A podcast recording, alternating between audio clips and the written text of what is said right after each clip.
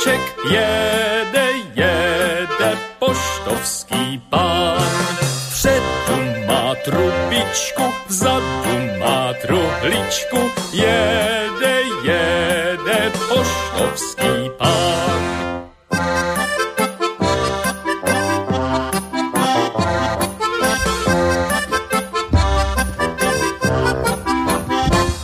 Tak takto pekne prvý júnový útorok, vlastne dnes máme úplne prvý júnový deň, keď sa to tak zoberie, máme 1. júna, tak presne tak, v prvý júnový deň prichádza opäť poštový panáčik, pretože nesie so sebou poštu nevybavenú z piatka minulého týždňa, z hodiny vlka, opäť sa nám stalo to, čo už neraz, že sme teda maily ani nejak nestihli otvoriť, pretože téma, ktorej sme sa venovali, ukázalo sa, že nám dostatočne teda zabrala času už len na debatu nás dvoch s mojim kolegom Vlčkom. Takže maily sme si presunuli do tejto relácie. My sme to vlastne už v piatok večer avizovali, že ak sa nič zásadné neudeje, tak sa budeme už tradične počuť z Vlkovej poštárne takto v útorok krátko po 9. hodine. Takže tento sľub plníme. Ja ešte predtým, ako samozrejme privítam Vlčka, ktorý už čaká na Skype, len teda pripomeniem, že sme sa v piatok v rámci hodiny vlka venovali téme, možno niekoho to zaskočilo, lebo všeobecne sa očakávalo, iste mnohí to tak čakali, že bude téma Bielorusko, to je téma naozaj veľmi vážna, ktorú dnes mnohí sledujú. Ale predsa len sa objavila téma, ktorá sa nám zdala predsa len dôležitejšia, pokiaľ sa pozrieme na to, či sa to do akej miery sa to týka nás.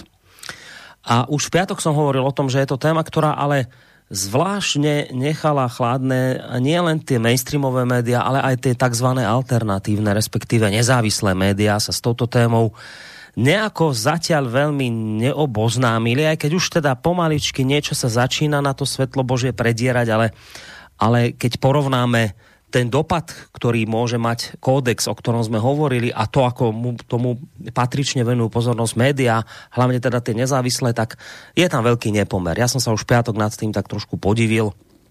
Bol to práve Vočko, kto túto tému zdvihol zo zeme a dobre urobil, lebo je to téma veľmi vážna. Takže v piatok sme riešili sprísňovanie kódexu, ktorý má slúžiť na boj proti dezinformáciám. Ako sme už piatok počuli, je to nástroj, na ktorý tlačí Európska únia a má sa dotknúť nie len tých rôznych internetových platform a sociálnych služieb, ale že bolo by dobre, keby boli už uvedomeli aj rôzni podnikatelia v rôznych sférach a bolo by fajn, aby do budúcna teda v rámci samoregulácie zatiaľ vraj dobrovoľne, potom polopovinne odmietali mať čokoľvek spoločné s dezinformátormi. Takže rušenie reklám a podobné veci bude vraj treba do budúcna zvážiť. No tak o tomto sme sa rozprávali. Mimochodom už medzi tým sa ozval náš minister obrany Jaroslav Naď, ktorého ja volám americký minister obrany Slovenskej republiky a teda tejto témy sa samozrejme chytil a vyzerá to, že chce byť pápežskejší ako pápež. To znamená, že on zrejme túto tému uchopí ešte skôr, ako tak urobí Brusel. Ale to v jeho prípade nás nejak ako špeciálne neprekvapuje. Hovorím to len preto, lebo tá téma je naozaj vážna. No a toto sme riešili v piatok a predpokladám, že k tomuto nám budú samozrejme, alebo teda, že prichádzali v piatok maily, ktoré ja som neotváral, nečítal, takže bude to aj pre mňa samotného prekvapenie. A nie len pre mňa, ale už aj pre spomínaného Vočka, zakladateľa a prevádzkovateľa internetového portálu KOSA, ktorého mám v tejto chvíli na Skype. Vočko, dobré ránko ti prajem. Děkuji, Borisku, za přivítání. Dobrý ráno z Plzně do Banské Bystrice a především dobrý ráno všem našim posluchačkám a posluchačům Slobodného Vysielača, ať už jsou na země kouli kdykoliv a ať nás poslouchají napřímo nebo ze záznamu. Všem dobrý den. Já bych chtěl ještě připomenout jednu věc související s dneškem, a to je Den dětí. Jo. A mně to připadá, že tato záležitost to je téma pro Den dětí, protože reakce vašeho pana bohužel ministra Nadě a dejme tomu jemu podobných a nereakce naopak alternativní scény na tohle téma mi přijdou dětinský. Takže ono to k tomu tématu docela dobře pasuje. No, to si dobré, že si to připomenul, že dnes Den dětí, to som aj nejako... Som si to nevšimol, že to dnes sa deje. Takže vďaka za pripomenutie. No, žena dělá pro vnuka, vnučku, tak každému dělá dort. Tak proto já to vím. Takto. A ty zajdeš potom tiež nějak připojit k pečeniu alebo takýmto veciam? Či toto ťa úspešne obchádza? Já se zapojím do jídla potom. Akože v rámci konzumácie či prípravy? Přesně tak. Ale zase na druhej strane, keď manželka uvidí, ako ti to chutí, ono to veľmi poteší, vieš?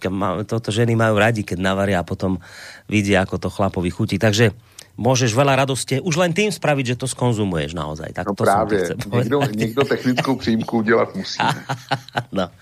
No, takže takto, Milo, začíname. Inak ja samozrejme nechcem zdržiavať, budeme riešiť maily, ale predsa len mi to nedá, lebo ty si bol teraz veľmi aktívny počas víkendu, sem a na stránke, ale flashe len tak lietali, flashové správy. A boli to také dve správičky, ktoré zase raz ukazujú to naše pokrytectvo západné. Bolo to v podstate také smutné čítanie. A opäť sa raz ukazuje, že teda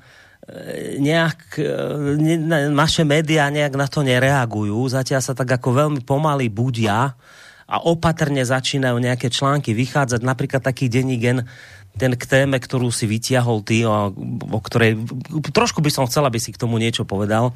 To je tá téma, opäť teda sme zistili, že ako to bolo s tým sledovaním NSA a vyzerá to, že to bolo ešte horšie, ako sme si mysleli. A tak som si všimol, že čo ten denník N, on si ešte zatiaľ túto tému veľmi nevšimol, teda nejakú tú agentúrnu správu prevzal, ale keby si čakal nejaké komentáre, nejaké autorské články k tomuto, ktoré vždy vychádzajú, keď sa to týka Ruska, samozrejme, to je hneď plný internet toho. Takisto, keby si pozrel denník SME, aktuality, tak tá agentúrna správa sa tam niekde v pozadí objavila, ale nejaké také komentované veci, vravím, autorské články, zatiaľ teda ešte nevznikli. Je to také zvláštne. No, ale hovorím, ty si bol veľmi plodný autor počas víkendu s tými flashami. Ako si sa k týmto veciam dostal? Jedna je teda tá, s tým NSA, a potom druhá, ohľadom americkej armády zistujeme, že teda tá armáda môže aj fungovať tak celkom záškodnícky, dokonca vraj Spojené štáty vraj dokonca majú väčšiu armádu nejakú tajnú než celá CIA. Takáto správa sa nám objavila u teba na stránke, tak si len, že sa ťa popýtam, že čo to má znamená, kde si sa ty k takýmto veciam prosím ťa dostal? No, tady speciálne to o tej tajnej armáde Spojených států, tak to jsem nevyšťáral já, ale to vyšťáral web echo24.cz, což je teda mainstreamový médium, ale já už jsem to tady, myslím, říkal, nebo v Trikoloře, to je celkem jedno, že on je mainstream a mainstream, zrovna tak, jako je alternativa a alternativa. Jo. Echo24 je zcela jednoznačně mainstream, má zcela jasný postoj tam, kde my máme taky jasný postoj. Nicméně řada redaktorů je nadána velmi kritickým rozumem a dá se s nima. Jo. A já si to každý den pouštím, když projíždím svý zdroje, tak jako 24 k nim jednoznačně patří každý den ráno. No a narazil jsem tam na článek, kde oni s tím přišli. Takže to jsem, čerpal jsem tam odsaď a když tam dal link na Newsweek, tak už to nebyl vůbec žádný problém, protože strojní překladače jsou čím dál tím lepší. Teďko Němci vymysleli nějaký a ten se jmenuje DeepL a vřele ho posluchačům doporučuji, protože sám jsem si ho vyzkoušel a fakt jako se do něj nemusí zasahovat. Například teda od překladače na Google. Ale ani ten není špatný a pro hrubou orientaci stačí, ale ten DeepL je dobrý. Čili pracovat s tím potom už není tak velký problém. Takže to je záležitost té tajné armády. Daleko zajímavější to bylo s tou druhou fleší, kterou jsem vydal v neděli na večer. To je záležitost těch dodatečných informací k tomu špionážnímu skandálu, kdy NSA šmírovala čelní představitele svých evropských spojenců.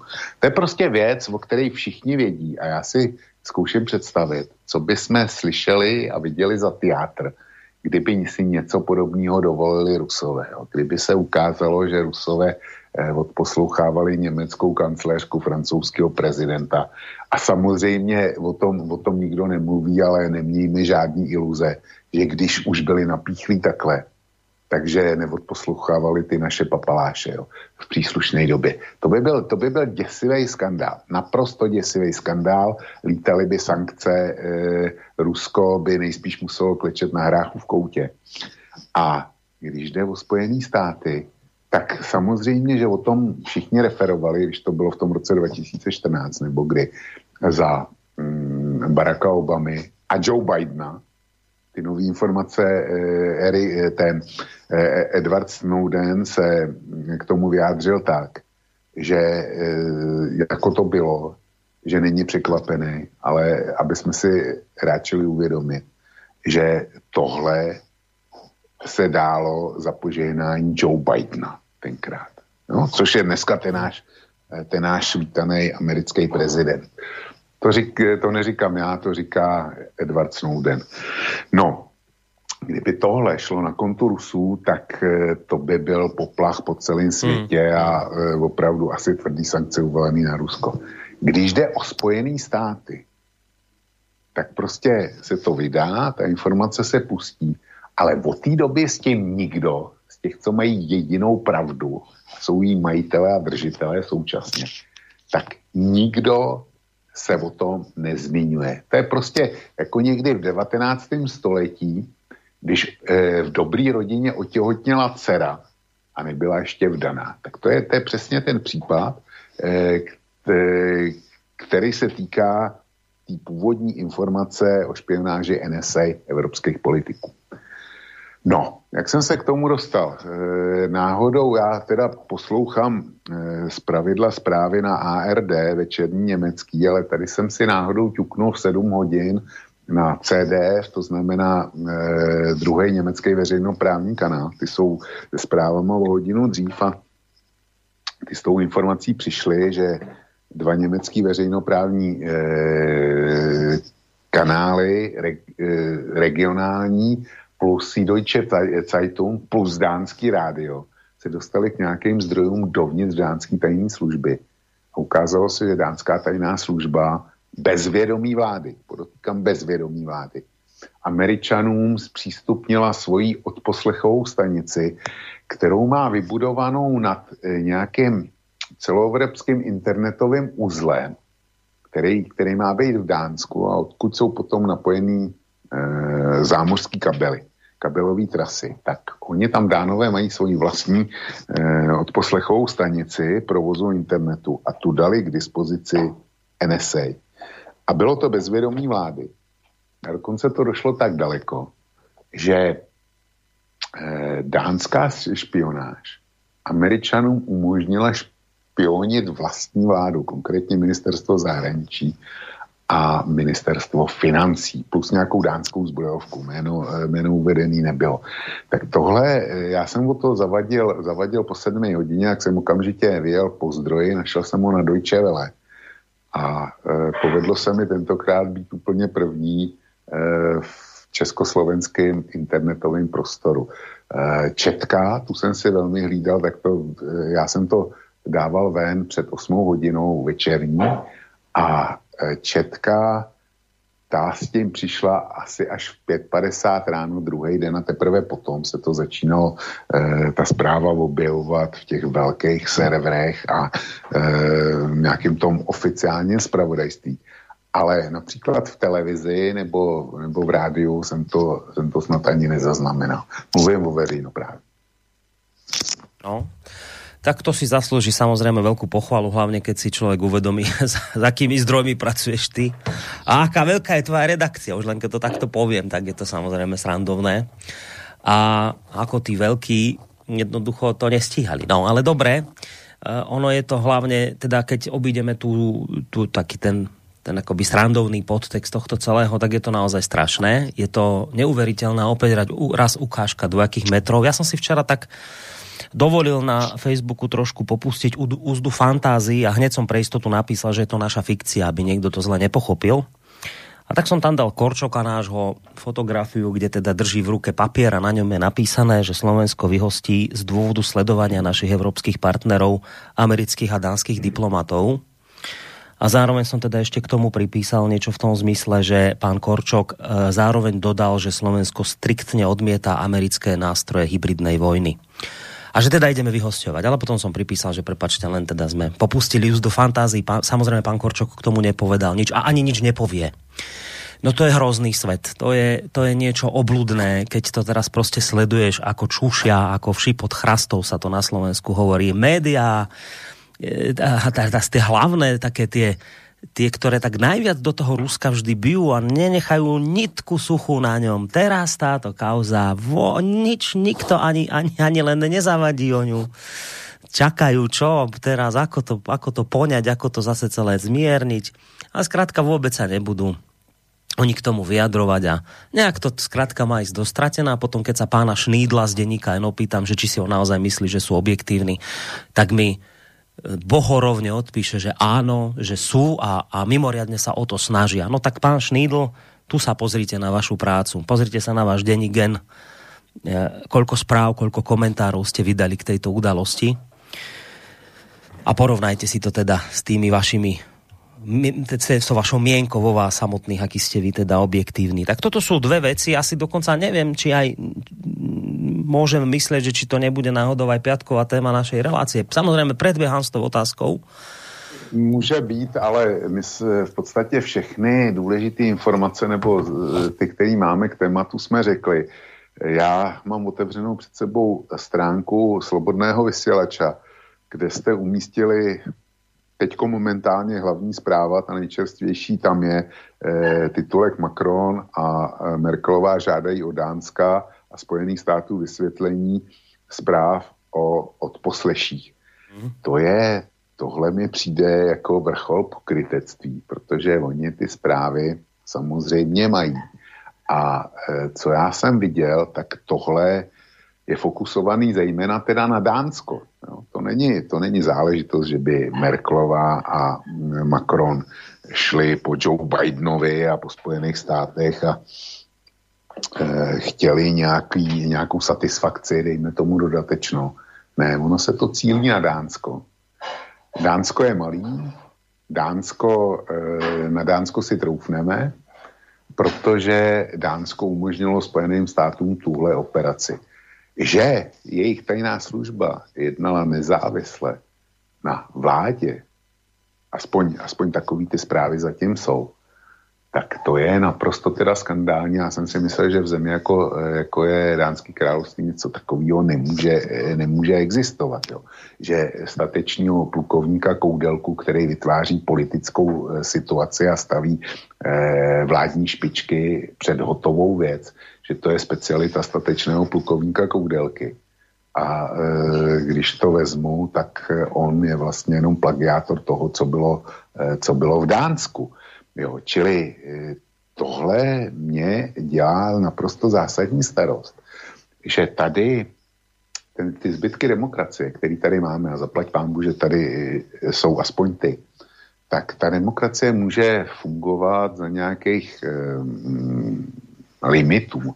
A my jsme si popsali teda v předminulé relaci ty tři, který jsem našel, já nebudu je znova opakovat, ale je ještě čtvrtá. To znamená, že musí fungovat hierarchie státu.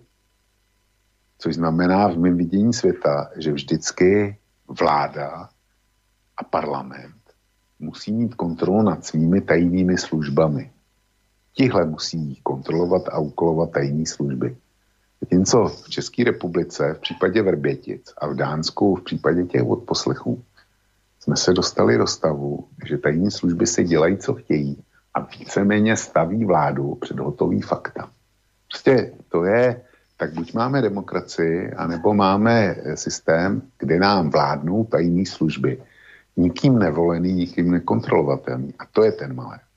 Ale Borísko, já jsem v neděli vydal ještě taky jednu věc, kterou ty jsi zařadil včera a kterou já mám z toho hlediska, toho, co chceš naznačit, že vlastně si lžeme do kapsy, že si vybíráme jenom to, co se nám hodí, že všelijaký ty deníky N, Šnídlové, Tódový, deníky SME a další takový, tak ty už nám dneska vysloveně zatajují informace a o věcech nepříjemných nejsou ochotní psát. A tím narážím na ten článek o demonstrací v Kolumbii, který tam trvají ta aktuální vlna, která tam jede teďko, tak ta trvá 6 týdnů. Nicméně ty demonstrace v podstatě jedou od roku 2019 protivládní. A skóre té poslední vlny, tak jak jsem ho zaznamenal v neděli, tak bylo 49 mrtvých. Z toho 2 příslušníci bezpečnostních sil. Jo. Je potřeba říct, ale oficiálně 47 zabitých demonstrantů, Amnesty International tvrdí, že jich minimálně 60. 120 nezvěstných, prostě 120 lidí, kteří sebrali nějaký komanda bezpečnostních sil a zmizeli a už nejsou. A 2000 nebo víc než 2000 raněných na demonstracích. Zkus si znova tyhle čísla promítnout na Bělorusko, zkus si to promítnout na Majdan, když byl Majdan, zkus si to promítnout na, dejme tomu, ruský demonstrace za Navalnýho a tak dál, kdy je svět jako ten náš, pobouřený, rozhořčený, znechucený, já nevím ještě jaký, že policie si dovolí rozehnat nepovolenou demonstraci, nebo nasadit volní děla, obušky a tak dále, sem tam někoho zatknout, za 24 hodin ho pustit. Tak tím jsme hrozně pobouřený, ale v Kolumbii trvají demonstrace 6 týdnů, tahle vlna. Předtím vlastně to v různých vlnách jede od roku 2019. Jsou tam desítky mrtvých, nepopiratelně desítky mrtvých. A já jsem nezaznamenal, že by Evropská unie vydala nějaké varování vůči kolumbijské vládě.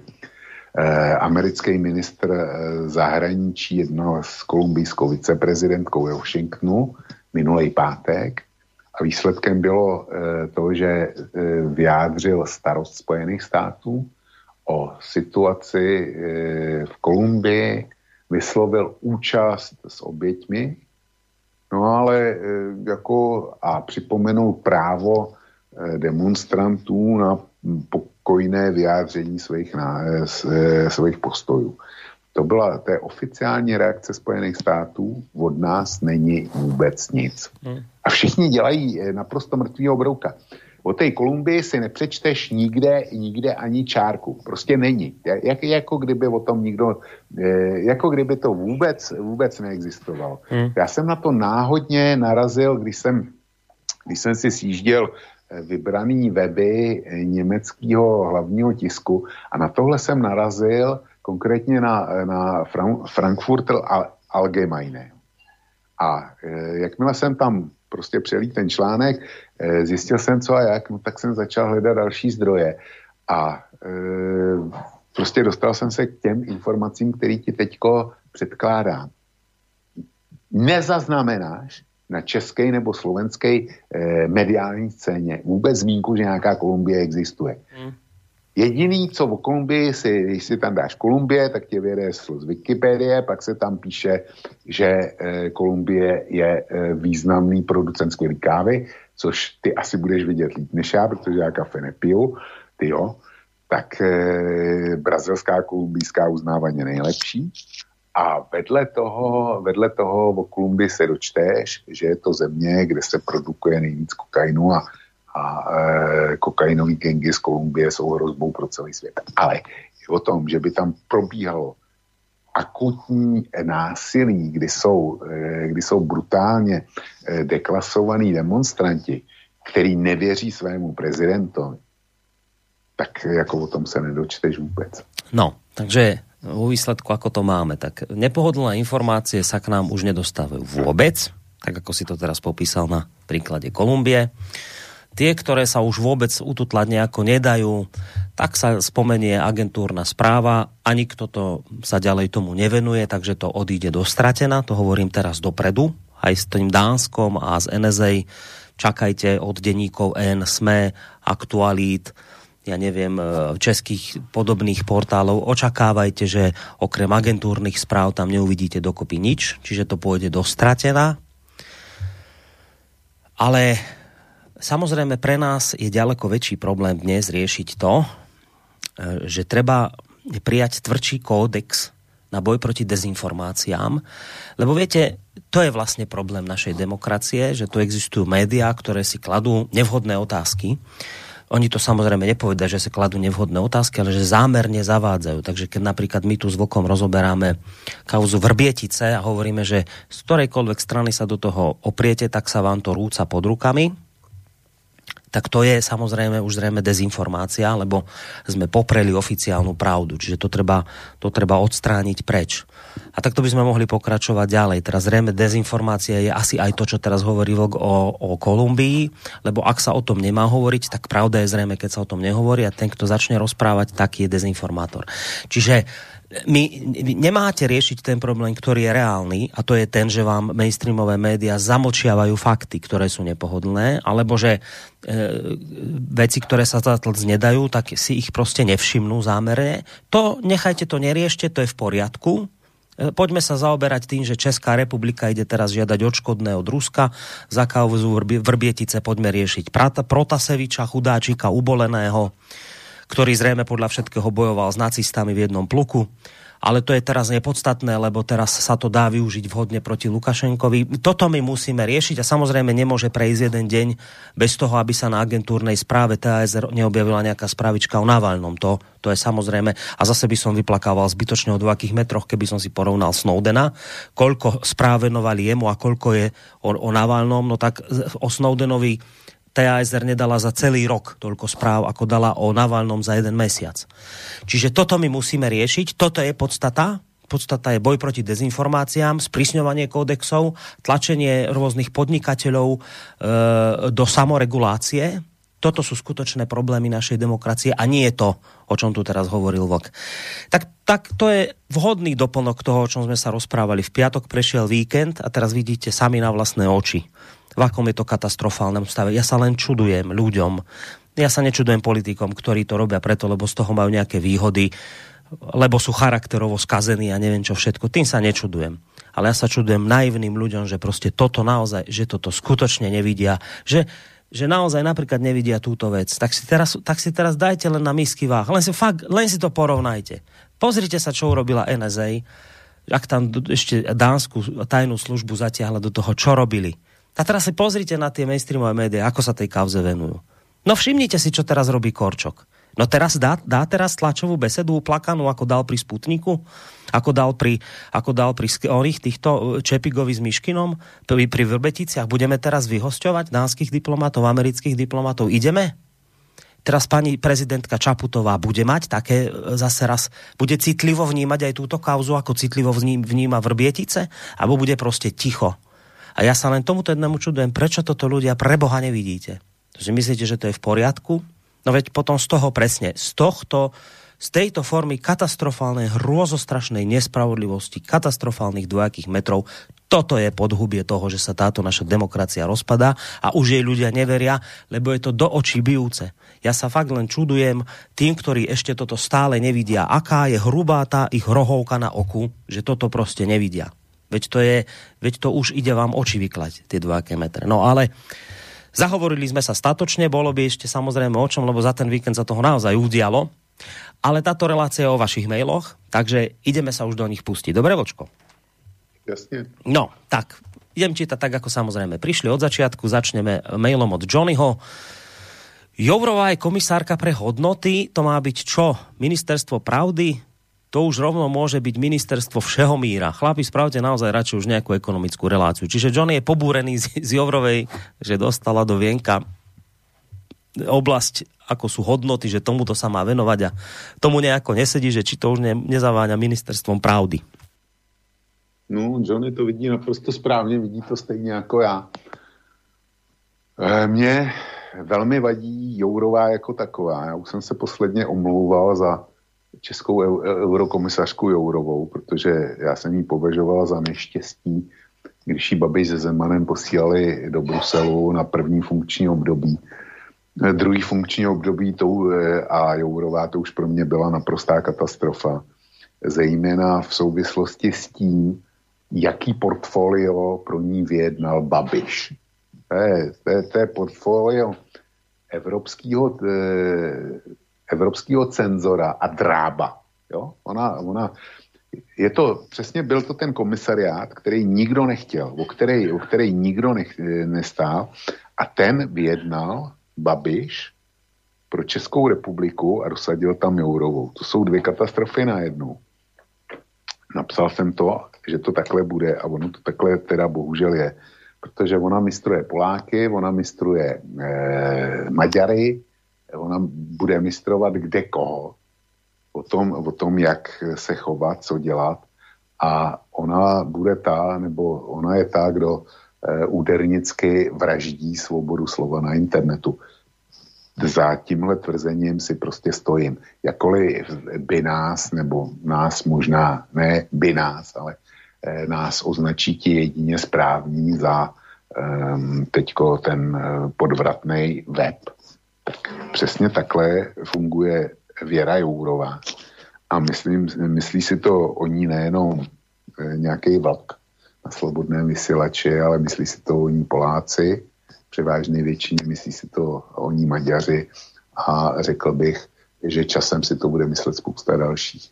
Ta dáma to prostě bere jako svůj posvátný úkol a podle toho jedná. Máme se s ní na co těšit ještě.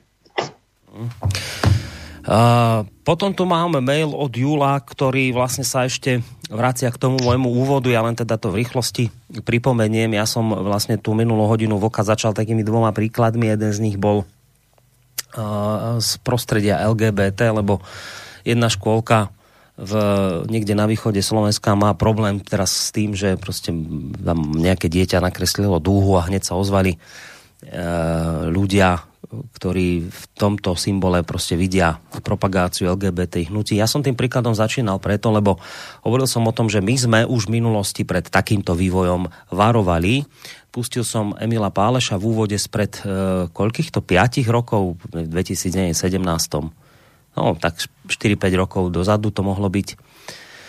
Kde sme presne predtým varovali, že ak sa bude takto jednostranne ľuďom tlačiť nejaká agenda proti ich vôli do hlavy, tak to spôsobí strašné pnutie, ľudia budú nahnevaní a budú sa diať také presne veci, ako sa dejú v tej škôlke. Ten príklad som vyťahol preto, aby som vlastne demonstroval, že prečo je zlé, keď sa nejakí kritici umlčia a povie sa, že to sú dezinformácie, to nebude, týchto treba odstrihnúť od reklamy. Tak hovorím, že no tak môžete nás umlčať, ale tú pravdu neumlčíte. To, čo sme pred 5 rokmi povedali a na čo teraz začíname doplácať, to je len to, že ste nepočúvali zase raz tie kritické hlasy. To som tým vlastne celým chcel povedať. A že nám to hrozí reálne teraz opäť, že sa ale už naozaj kritické hlasy umlčia, ale že tým sa pravda neumlčí, len teda budeme všetci prekvapení o 5 rokov, keď dôjde zase raz na naše slova. Tak vlastne preto som s týmto príkladom začínal a toho sa chytila Júlo, keď píše: najväčším svinstom pri téme dúhovej vlajky je skutočnosť, že dúha a jej symboly sa začali používať už za nemeckých sedliackých vojen. V tej dobe symbolizovala porozumenie a hlavne mier. A je to prakticky symbol mieru. LGBTI a každé hnutie sexuálnej orientácie zneužilo a zneužíva tento symbol mieru. Takže toto je najväčší novodobý svetový hoax či fake. Novodobá dúhová vlajka bola a ostáva s nápisom mier, a to vo všetkých jazykoch sveta. Čiže toto bolo ešte vlastne k tomu úvodu, ale tam Vočko hovoril, že aby sme teda si dali pozor a naozaj sa tejto téme nejak nevenovali. Ja som ju ani nevyťahoval z toho dôvodu, aby sme to nejako špeciálne riešili LGBT. Vyťahol som to z toho dôvodu, ktorý som už popísal aj vtedy, aj teraz. Poďme teda na ďalší mail. Zdravím, všetko sa mení, ale absolútne všetko. Tí, čo majú na to vplyv, majú zelenú si robiť, čo chcú. Výsledok bude ten, že budeme radi, že nás nechajú žiť a myslieť si svoje. Pozdravujem vás, napísal Peter. Tak to bol skôr len taký názor bez otázky, ale ak chceš, Vočko, samozrejme, môžeš na to zareagovať? No, ja ešte k tomu předchozímu mailu, to, že duhová vlajka byla symbolem německých selských válek, tak to je pro mě naprosto nová informace a děkuju za obohacení znalostí, za zajímavost. A k tomu druhému mailu teďko. Já se velmi bojím, že tihle budovatelé světlých zítřků nebo lepších zítřků, ty, co nás mermomocí chtějí dostat do jejich ráje. Já se velmi obávám, že nás klidu nenechají žít. Já jako mám velmi černé myšlenky, když si představím energetiku, kterou začnou prosazovat šílenci, pokud se německý zelený dostanou do vlády a nedej bože, aby postavili kancléře.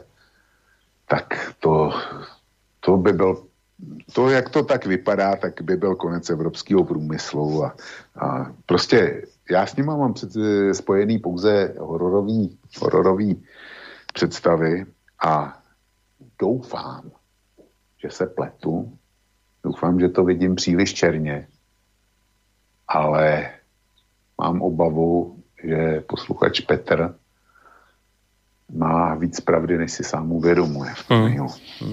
To som presne chcela ja povedať, že keď píše, že budeme radi, že nás nechajú žiť a myslieť si svoje, no to práve nebude, viete, že toto chcú potlačiť, toto je ten problém.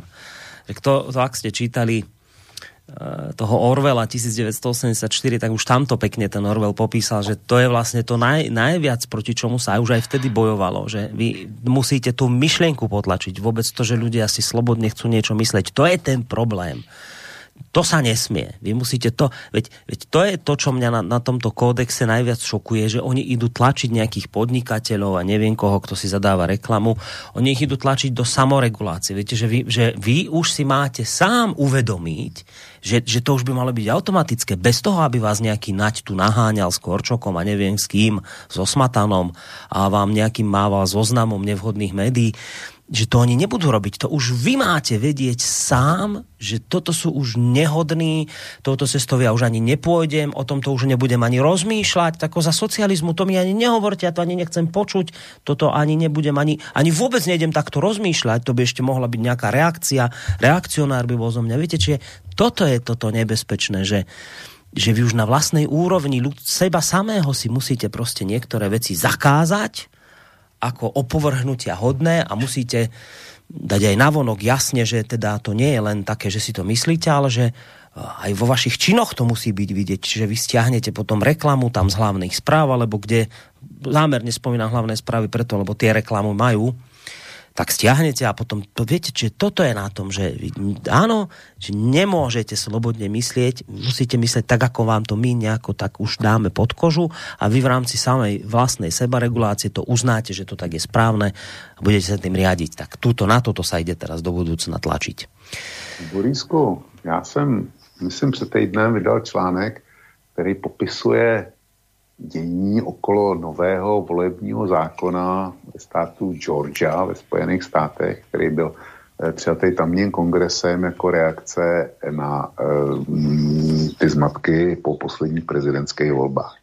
Nevím, jestli si to četl, ale ten nový volební zákon například ustanovuje, že omezuje jednak možnosti korespondenčního hlasování a tak dále, podobné detaily, ale vedle toho požaduje, aby každý z voličů se jednoznačně prokazoval dokumenty. Pro nás na Slovensku a v České republice a kdykoliv v Evropě je naprosto běžná záležitost.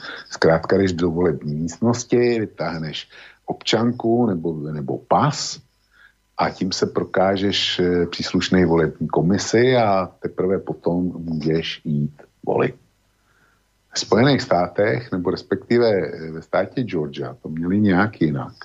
Nevím teda přesně jak, ale to není důležitý, ale ten nový volební zákon, přijatý tamním kongresem, ten požaduje jednoznačnou identifikaci voliče. To znamená ten náš běžný standard, který musí nikdo nedít.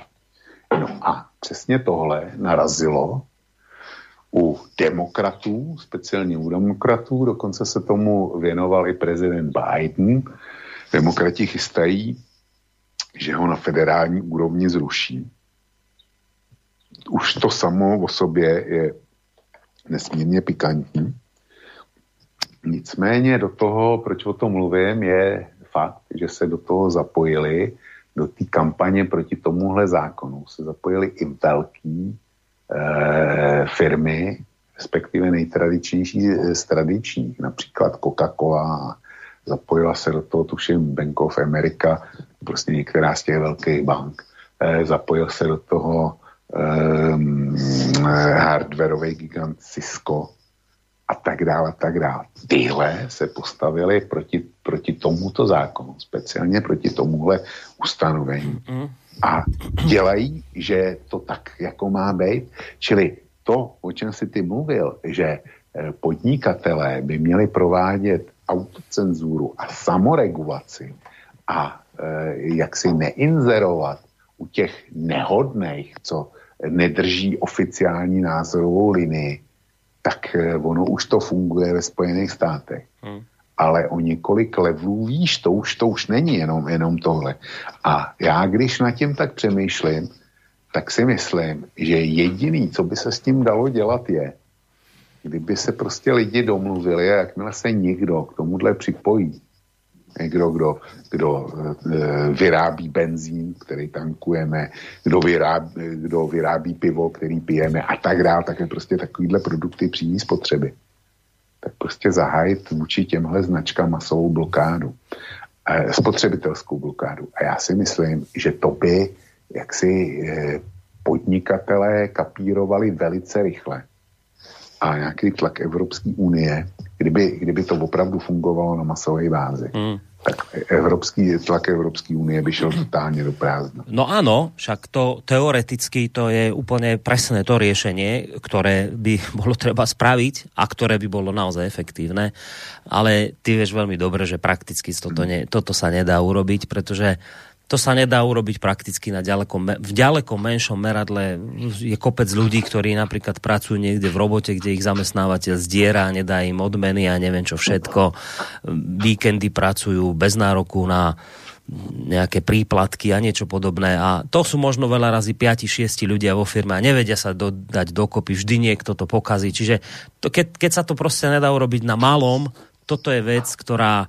Ja akože áno, teoreticky tomu absolútne presne rozumiem, to je vec, ktorá aj mňa napadla prvá, však dobre, poďme bojkotovať tých, ktorí toto chcú robiť, ale proste, vieš, zároveň tu máš ľudí kopec, to je veľké množstvo ľudí, ktorí toto uznávajú, ktorí sa z tohto tešia. Toto nie je tak, že teraz ja neviem, poviem príklad zo Slovenska, že nejaké obchodné reťazce takzvané vylistujú, to znamená, že vyhodia zo svojho portfólia časopisov Zem a vek, lebo nejaký Jakub Goda ich požiadal, kde sa im posťažoval, že viete, ale ten časopis je konšpiračný a vy predsa máte dobrú povesť a my ako zákazníci by sme neradi o vás rozprávali, že teda predávate konšpiračné časopisy, tak by bolo dobré, aby ste to prehodnotili. Potom ešte zo pár takýchto motivovaných ľudí tiež napíše reťazcom obchodným, aby ten časopis vyhodili. Obchodné reťazce ho vyhodia. A čo myslíš, čo sa stalo? Prestali ľudia tam chodiť? No neprestali, budú to nakupovať. Vedeli o tom, že ten časopis je vylistovaný a chodia tam aj tak. A sú to veľa razy ľudia, ktorí ten časopis čítajú. Našlo sa zo pár jedincov, ktorí povedzme ten obchod obišli a už tam možno teraz chodia, lebo vidia, že sa nič neudialo. Navyše sa to celé v médiách ošetrilo tým spôsobom, že aká cnostná a úžasná vec sa udiala. A teraz si čítal na Facebooku tie potlesky ľudí, ktorí boli nadšení, ako výborne, že sme tento konšpiračný časopis proste vyhodili, veď to je výborné. Čiže ty tu máš veľké množstvo ľudí, ktorí toto nevnímajú ako ohrozenie demokracie alebo niečo podobné. Oni práve naopak si naozaj myslia a sú o tom hlboko presvedčení, že toto je záchrana demokracie, že my najväčší problém, ktorý tu teraz máme, sú napríklad, ja neviem, Slobodný vysielač a podobné médiá, ktoré naozaj bude treba zlikvidovať, pretože oni rozbíjajú jednotu, ničia našu demokraciu, tí ľudia sú o tom hlboko presvedčení, čiže preto ja hovorím, že teoreticky to sedí, ale prakticky si to absolútne neviem predstaviť, že by toto mohlo fungovať. Takýto bojkot. No, já jsem zažil někdy v 80. letech kampaň, buď konec 80. nebo začátek 90. let, kdy se ochránci, kdy ekologové měli nějaký velký spor s firmou Shell a ti dokázali tenhle bojkot tankovacích stanic firmy Shell prostě dokázali ho zorganizovat a opravdu jim to fungovalo a Shell jim potom začal jít na ruku. Jo. Čili je zajímavý, že ta druhá strana tohle dokáže. No, ideme ďalej. Opäť sa to týka toho môjho úvodu, ale dobre, prečítame. Nakoniec aj musím, lebo mi tu píše Jozef, že ak to vraj neprečítame, tak sme kravy Jourovej teliatka. No dobre, tak to idem prečítať, aby som nebol podľa Jozefa teliatko. Nie len môj názor. Homosexuáli alebo ľudovo nazývané buzeranti sú duševne chorí ľudia, ktorých by mali umiestniť buď dobrovoľne alebo zákonom do detenčného ústavu, aby neublížili, a nariadiť buď chemickú alebo mechanickú kastráciu. Vlk, typický produkt liberálnej českej žumpy, ktorá mu pluje do tváre a on sa tvári, že prší. Touto salámovou metódou budeme o niekoľko mesiacov akceptovať pedofilov, zoofilov a nekrofilov. Napísal Jozef a ešte raz prečítam, dal k tomu PS. Ak môj mail neprečítate, tak ste tej kravy Jourovej teliatka. Tak Jozef, dúfam, že ste spokojní. Aj s tým, čo ste napísali, aj s tým, že som to teda prečítal. Chceš na to, Vočko, reagovať? No, já bych doporučoval Josefovi, aby když si zapne jako hodinu vlka, tak aby si vzal na nohy gumovky a na sebe navlík nejstarší oblečení, který má. Který by si oblík, kdyby šel do maštale kydat hnůj. Protože přesně takhle ten jeho mail fungoval. A přesně kvůli tomuhle jsem nechtěl, aby se posluchači vůbec touhle tématikou zabývali. Chci upozornit Josefa, že kdysi, a není to tak úplně dávno, tak byli příslušníci 4% menšiny upalování. Pokud byli chyceni, tak byli rovnou upalování. O tom, že jim sekali hlavy, ruce a tak dále, to byla běžná praxe. Ale oni je upalovali. Nicméně ona vrhuje chemoterapii a nevím, co všechno, detenci, tak když nepomohlo upalování a ty 4% se rodili, protože on se musí tak narodit, není získaná věc, tak když se nepovedlo, řekněme, přeléčit takhle drastickou léčbou, tak to, co navrhuje on, nebude fungovat docela určitě taky. Tak nechtě nechá žít, za předpokladu, že oni nechají nás žít po našem. Takhle to vidím já. No. A jestli se to Jozefovi líbí nebo ne, a co si o mně myslí, je mi úplně hostejný. Mňa by len zaujímalo, a ja mu to samozrejme neprajem, ale keby mal Jozef z Prešova auto nehodu a bolo by mu treba krv, či by Jozef z Prešova sa pýtal, že no, krv, ktorú mu dávate, prosím vás, tá je od homosexuála, alebo od heterosexuála, alebo od koho? Pýtal by sa. Jozef z Prešova, ráno, keď idete jesť rožok s maslom, ak jete, tak pýtate sa, či vám ho náhodou nevyrobil homosexuál. A tak ďalej. Mohol by som pokračoval milión ďalších príkladov, čiže ja si myslím, že z tohto, čo som vám povedal, je zrejme, ako veľmi mimo s týmto mailom ste. Vy si, Jozef, môžete podať ruku s tými najväčšími šialencami LGBT, ktorí tu robia také tie úplne najväčšie šialenosti. Teraz som sa akorát dočítal, že na olympijských hrách onedlho, že asi bude vystupovať nejaká vspieračka medzi ženami, ktorá je v skutočnosti muž.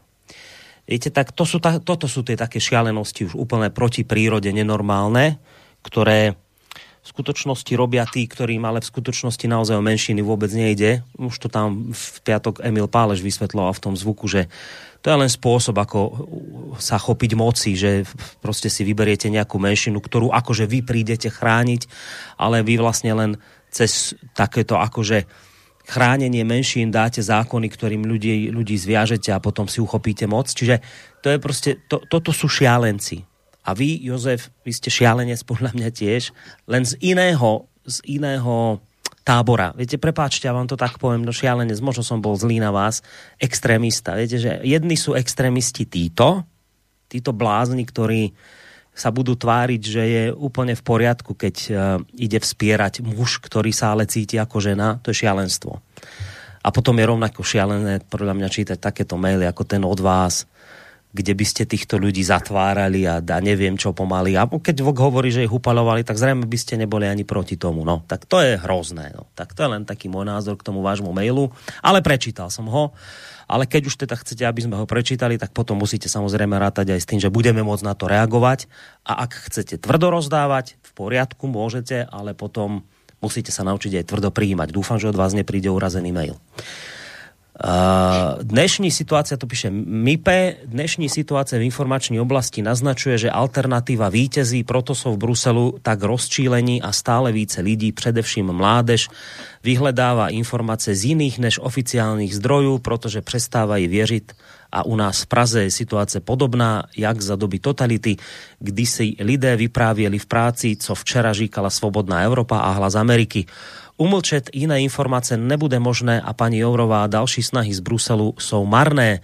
Spíše naopak stále prístupnejší technické možnosti netu povedou ešte k dalšímu rozvinutí v oblasti informácií. No, týmto názorom MIPE takú dobrú otázku v podstate kladie, že či sa to naozaj aj dobre, však oni to môžu aj tú reklamu osekať, aj môžu nejaké tie médiá samozrejme zničiť, ale asi je to tak, že ono už len tá samotná myšlienka sa proste zastaviť nedá. Ľudia majú už vo svojej prirodzenej výbave proste, že chcú sa dopátrať nejakej pravdivosti, chcú mať nejakú slobodu myslenia, že toto sa asi celkom nikdy zastaviť nebude dať. Tí, ktorí, a neviem, či si to hovoril ty, alebo to znelo v inej relácii, ľudia, ktorí zažili teda tie doby minulé za socializmu, oni vrajú, že čím sa akoby viacej tlačilo, však áno, veď niečo sa tým aj akoby podarilo zastaviť, zahrabať, ututlať, ale na druhej strane o to silnejší bol akoby ten protitlak tej verejnosti a nikdy sa im nepodarilo to nejako celkom udusiť a zatlačiť a zastaviť. Že to aj tak bude aj teraz, že to sa proste nedá. A tí ľudia, ktorí hovoria, že sa to nedá, tak sa často inšpirujú tými dobami minulými, ktoré zažili, že už to raz tu bolo a nevydarilo sa to tým súdruhom, tak ani týmto sa to nevydarí. Toto vlastne píše aj MIPE. V toto veríš aj ty, Vlčko? No tak jestliže komunisti měli proti sobě pouze ze zahraničí pašovaný letáky a tiskoviny, a vysílání Svobodné Evropy a Hlasu Ameriky, který se dalo poměrně snadno rušit. Aspoň to je ty prohibitivní části.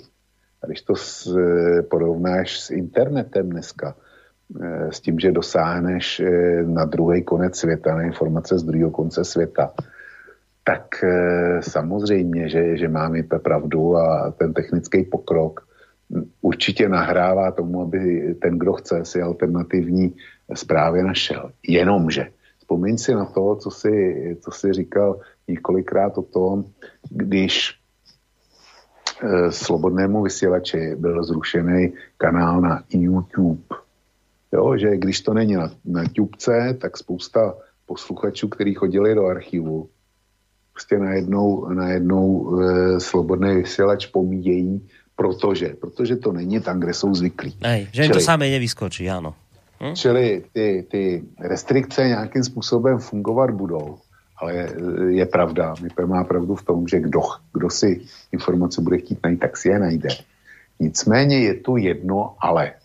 Ty jsi mluvil o Orwellovi a o těch jeho vizích. Myslím, že to bylo včera nebo předevčírem, kdy se na českém internetu objevilo vyjádření současného šéfa Microsoftu, nikoli Bill Gates, ten se jmenuje nějak jinak. Jak jsem zapomněl, a není to důležitý, ale ten konstatuje, že dejme tomu do 2-3 let bude umělá inteligence tak daleko. A on tam teda píše o Číně. Ale jako když to dokáže Čína, tak to dosáhne i další vyspělej svět. Že umělá inteligence bude tak daleko, že bude schopná kontrolovat, co si kdo myslí. Jo? Podle nějakých algoritmů, příznaků a tak dále. Zkrátka bude na dálku možný sledovat myšlení jednotlivce. A není sám, protože loni panel nějakých vědců vysloveně varoval před umělou inteligencí a tím, jak rychle postupuje, že to bude mít nedozírný následky. A ano, tohle je naprosto nová záležitost.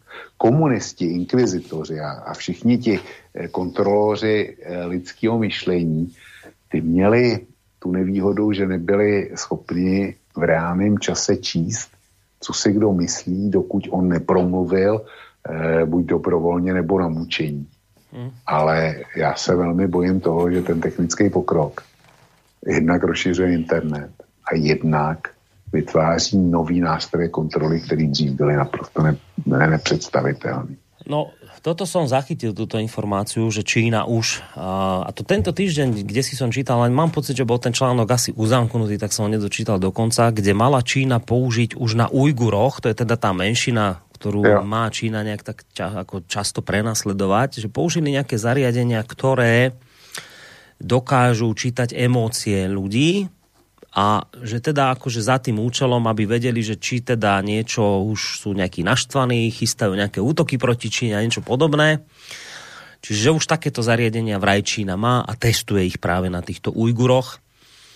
Ja som k tomu dal len taký komentárik, že no, že ten svet podľa... Lebo to bol taký film, sa to volalo, že Minority Report. A to bol film o tom, ako vy vlastne chytíte nejakého kriminálnika ešte predtým, ako ten čin spácha, lebo vy mu prečítate myšlienky a viete, že to ide urobiť, čiže vy ho preventívne zatknete ešte predtým, ako niekoho zabije alebo niečo vykradne. Tak o tom to bol vlastne film. A verím, že už sa nám to pomaličky ide stať realitou, že už budeme vedieť prečítať myšlienky.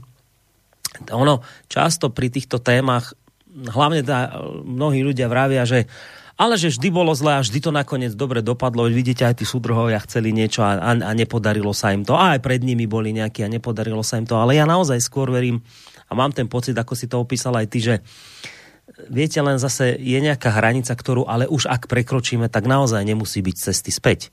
Stačí si zobrať len taký príklad jadrových zbraní. My tiež sme mohli hovoriť do nekonečna, že aj máme nové dielo a tank nový vymysleli, a však to tu vždy bolo a to, no čo s tým. Len potom, viete, niekto vytvoril jadrovú zbraň a tá už dokáže zničiť zem. Čiže my sme sa už dostali pri zbraniach do bodu, kde keby sme to použili, no tak proste nikto neprežije. A toto sa dá urobiť podľa mňa aj v tom svete myšlienok, emócií, rozmýšľania, že my môžeme naozaj vytvoriť nejakú takú hrôzostrašnú jadrovú zbraň aj v tomto zmysle a už nebude cesty späť. A ja sa tohto naozaj reálne bojím, lebo vidím presne to, čo aj Vlčko tu naznačil, a to je už aj naša chyba vlastná, že ako sme spohodlení na jednej strane.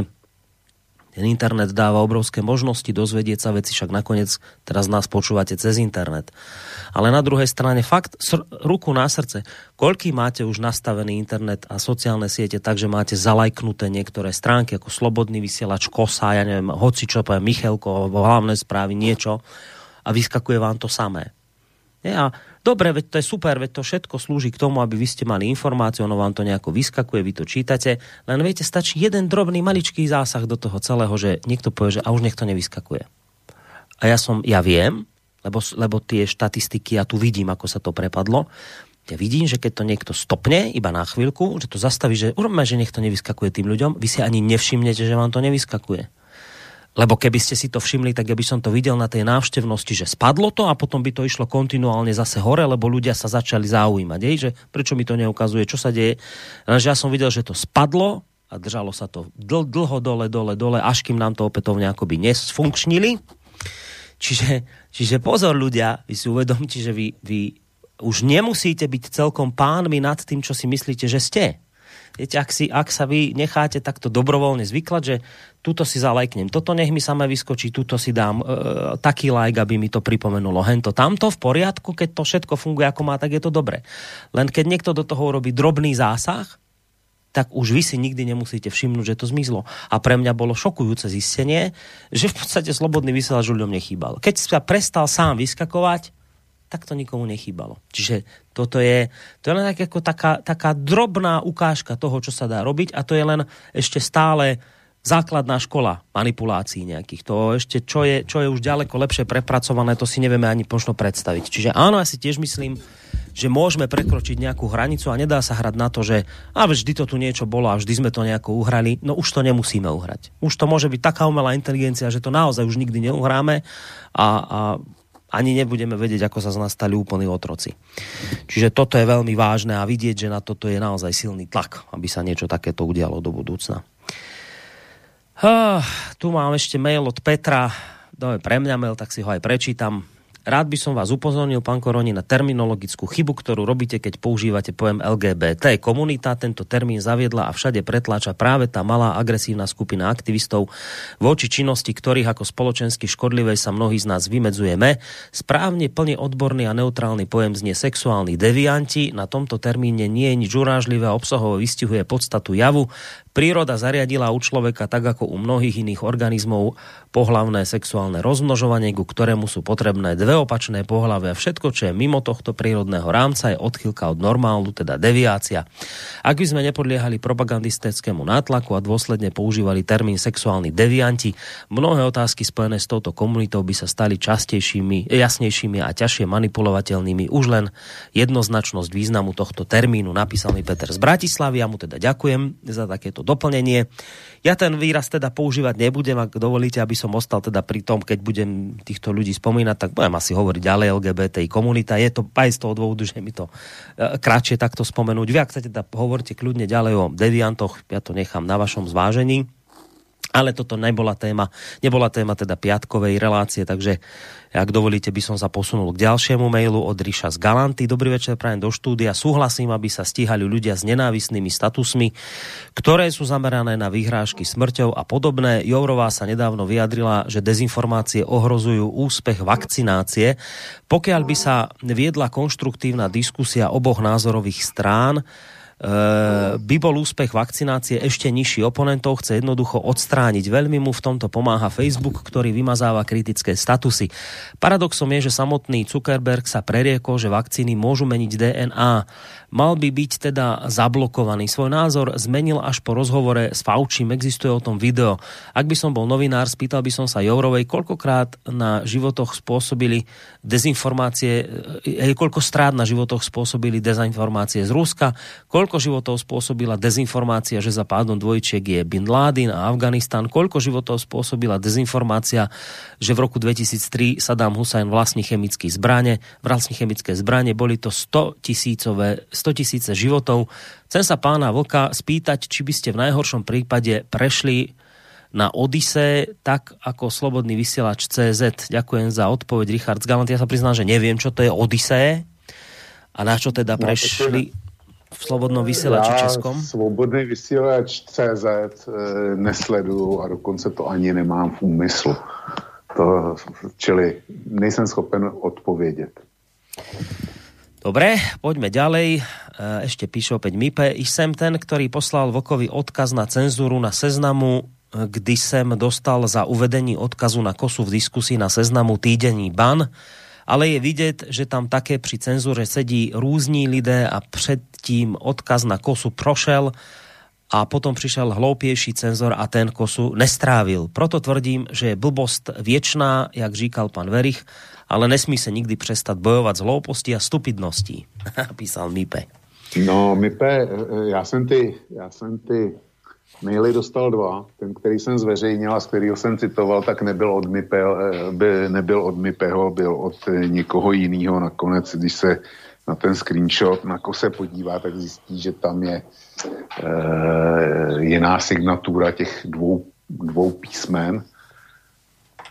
Takže to není od Mipeho, nicméně děkuju Mipemu, potvrzuju, že mi to poslal, ale já si myslím, že to není o hloupém a chytrým cenzorovi. Podle mýho názoru je to o něčem úplně jiným a sice já jsem v poslední době bušil velmi tvrdě do Seznamu, zejména za ten neuvěřitelný článek Janka Kroupy, ale i při jiných příležitostech a zdrojoval jsem těžce a to jsou věci, které Seznam nemůže okecat. No prostě nejde, protože tam mám tvrdý zdroje a nikoliv ze Sputniku nebo z Aeronetu, ale prostě ze zdrojů, který musí respektovat i Seznam. A to jim samozřejmě vůbec nevoní. Takže proto KOSu označili takhle. Jo, když se jedná o věci, které se týkají bytostně jich a hodlám v tom pokračovat. A obávám se, že to není o tom, jestli tam je Franta nebo Pepa, že Franta má pochopení a Pepa ho nemá.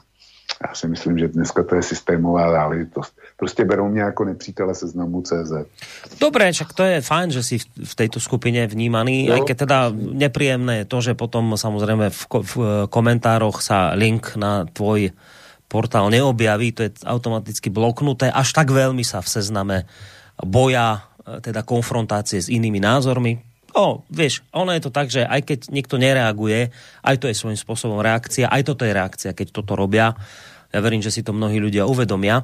Inak keď sme pri tom Kroupovi, ja som tu spomínal v relácii, že idete žiadať odškodné za Vrbětice, sa to tak javí, pán povedal Kulhánek, váš minister zahraničných vecí, že teda už to máte očividne jasné, že to boli Rusi. Pán Kroupa a jeho dôkazy ohľadom Hamáčka, niečo sa objavilo? Lebo priznám sa, že som to teraz nesledoval, lebo to išlo dostratená, už sa toho nikto nechytá, či ešte niečo má pán Kroupa, niečo prípadne zverejnil, ako to je teraz vlastne, v akom stave? No, oni hrajou takovou tu divnou hru, kterou v podstatě ty už si odhalil, když si pouštěl ty zvuky s Kroupou, jak se rozčílil na Vitovskou a jak se rozčílil, myslím, na Reflexu, na toho, kdo ho tam spovídal. Když mu připomněli tu velezradu, tak najednou to nebylo o velezradě, ale bylo to o tom, že ten Hamáček přece do toho Ruska chtěl jet. A když chtěl jet do Ruska, což jako já jsem napsal hned den potom, že to tak je, to jsem nepotřeboval seznam, tak když tady lhal, tak přece nás tam chtěl prodat. Jo? Oni hrajou tuhle hru. A teďko přišli s tím, kde mají pravdu, prostě oni podlamujou Hamáčkovu důvěryhodnost. V tom, aby jako potvrdili to, co nemůžou dokázat, tak podlamujou Hamáčkovi důvěryhodnost jednak teda přes to letadlo. Jednak přišli s něčím, co jsem viděl na vlastní oči a kde teda ten jejich názor musím potvrdit, protože Hamáček, když byla řeč o tom vyhošťování personálu a tak dál, tak taky došlo na to, jak český pracovníci velvyslanectví v Rusku a toho Českého domu, tak jak odjížděli domů, on tam v jednu chvíli konstatoval, že preventivně stáhli personál jistého charakteru z Moskvy ještě předtím, než to bylo spuštěný. Co to je personál jiného charakteru? On to tam nějak speciálně pomenovává, ale dejme tomu, použijeme slovo, který jsem teď vymyslel, personál speciálního charakteru. No a jestliže to bylo dřív, to znamená, že neletěli domů tím speciálem, který tam byl poslaný pro ty diplomaty z vyslanectví, ale letěli běžnýma linkama. Což znamená, že to byli příslušníci naší rozvědky a pro ruskou stranu dneska není jistě žádný problém, aby si zjistila jména Čechů, který letěli v určitém období běžnýma linkama a který mají nějakou spojitost s českým velvyslanectvím. Takže seznam tluče do bubnu a vykřikuje: vidíte, Hamáček se dopustil další vlastizrady tím, že odhalil totožnost pracovníků českých tajných služeb. Jo, čili oni volí tuhle metodu, jinak nic novýho, co by bylo ve vztahu k tomu tvrzení o jeho velezradě. Samozřejmě není a nebude. Ale já se vrátím ještě k tomu případu toho Kulhánka, jo, kdy říká, že my budeme po Rusku požadovat náhradu škody. Zajímalo by mě, jak chtějí jako jít do soudního procesu o náhradu škody, když nejsou schopni jít do soudního procesu ohledně dokázání viny těm ruským James Bondům, taksi pochybných kvalit, který obvinili z toho atentátu ve Vrběticích. Ty nejsme a zřejmě nebudeme schopni obžalovat a dokázat jim vinu. Ale jak si chceme se soudit o miliardy, o náhradu škody s Ruskou federací. Tohle je něco, co je nad moje logické schopnosti. Že nevieme sa s Rusmi súdiť za smrť dvoch ľudí, ktorí zahynuli, jo, ale vieme sa súdiť za peniaze. No. To je zvláštne. Česne. No ne, ale na základě čeho? Ej. Na základě čeho? K tomu, aby si mohl to Rusko odsoudit, tak nejdřív potřebuješ dokázat vinu těm dvěma chlapíkům, jo? A vůbec dokázat odpovědnost Ruska za ten atentát. My toho nejsme schopni v procesu, zcela evidentně toho nejsme schopni. A budeme se s Ruskem soudit o náhradu škody. To může vymyslet bez odpuštění jenom naprostý idiot. Víš, ale možno je naša chyba dvoch, že my to ešte berieme takto akoby tak poctivo, že nám to nesedí, že sa vôbec nad tým pozastavíme. Ale keď sa vrátime k začiatku tejto relácie, kde si popisoval tie flešky, ktoré si vydal počas víkendu, ktoré zase raz potvrdzujú neuveriteľné pokrytectvo, klamstvá, už do očí bijúce sprosté klamstvá Západu, vieš, možno už my robíme tú chybu, že ešte stále sa tu držíme nejakých pravidiel a že vôbec ešte nás to nejak tak ťukne, že počkajte, ale tuto je očividný nesúlad, predsa keď raz nemáte voči tomu Rusku dôkazy, nemôžete ísť do súdneho sporu, ani pokiaľ ide o zabitých dvoch ľudí, tak čo chcete vyťahnuť a ohľadom čoho sa chcete súdiť za nejaké peniaze, keď tie dôkazy jednoducho nemáte.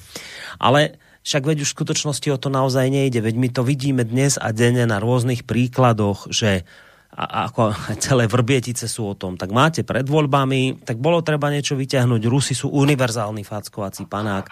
Pôjde to dostratená, nikto to nebude riešiť. Presne tak, ako pôjde dostratená NSA, dánske tajné služby, všetko ide dostratená, vieš. Čiže toto je už očividne svet, kde ty môžeš urobiť čokoľvek, akože hoci čo si vymyslí, hoci čo správ, kohokoľvek tým poškoď, veď ide o tvoje záujmy, keď ty proste sleduješ nejaké svoje záujmy a pomôže ti to tým, že proste teraz niekoho očierniš, nejaký iný štát, kopneš si do Rusov, no tak to urob.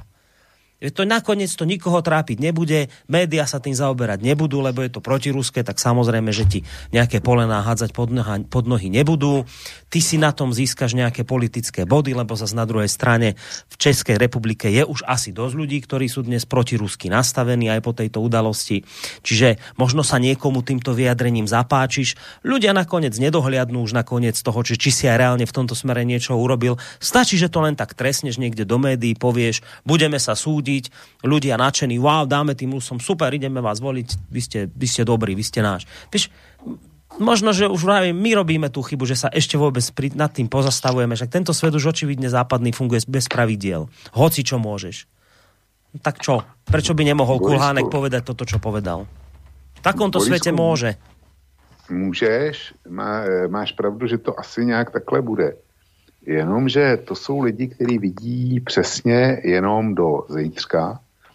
Ty už jako horizont po zítří je pro ně naprosto vzdálený a něco jako 26. století.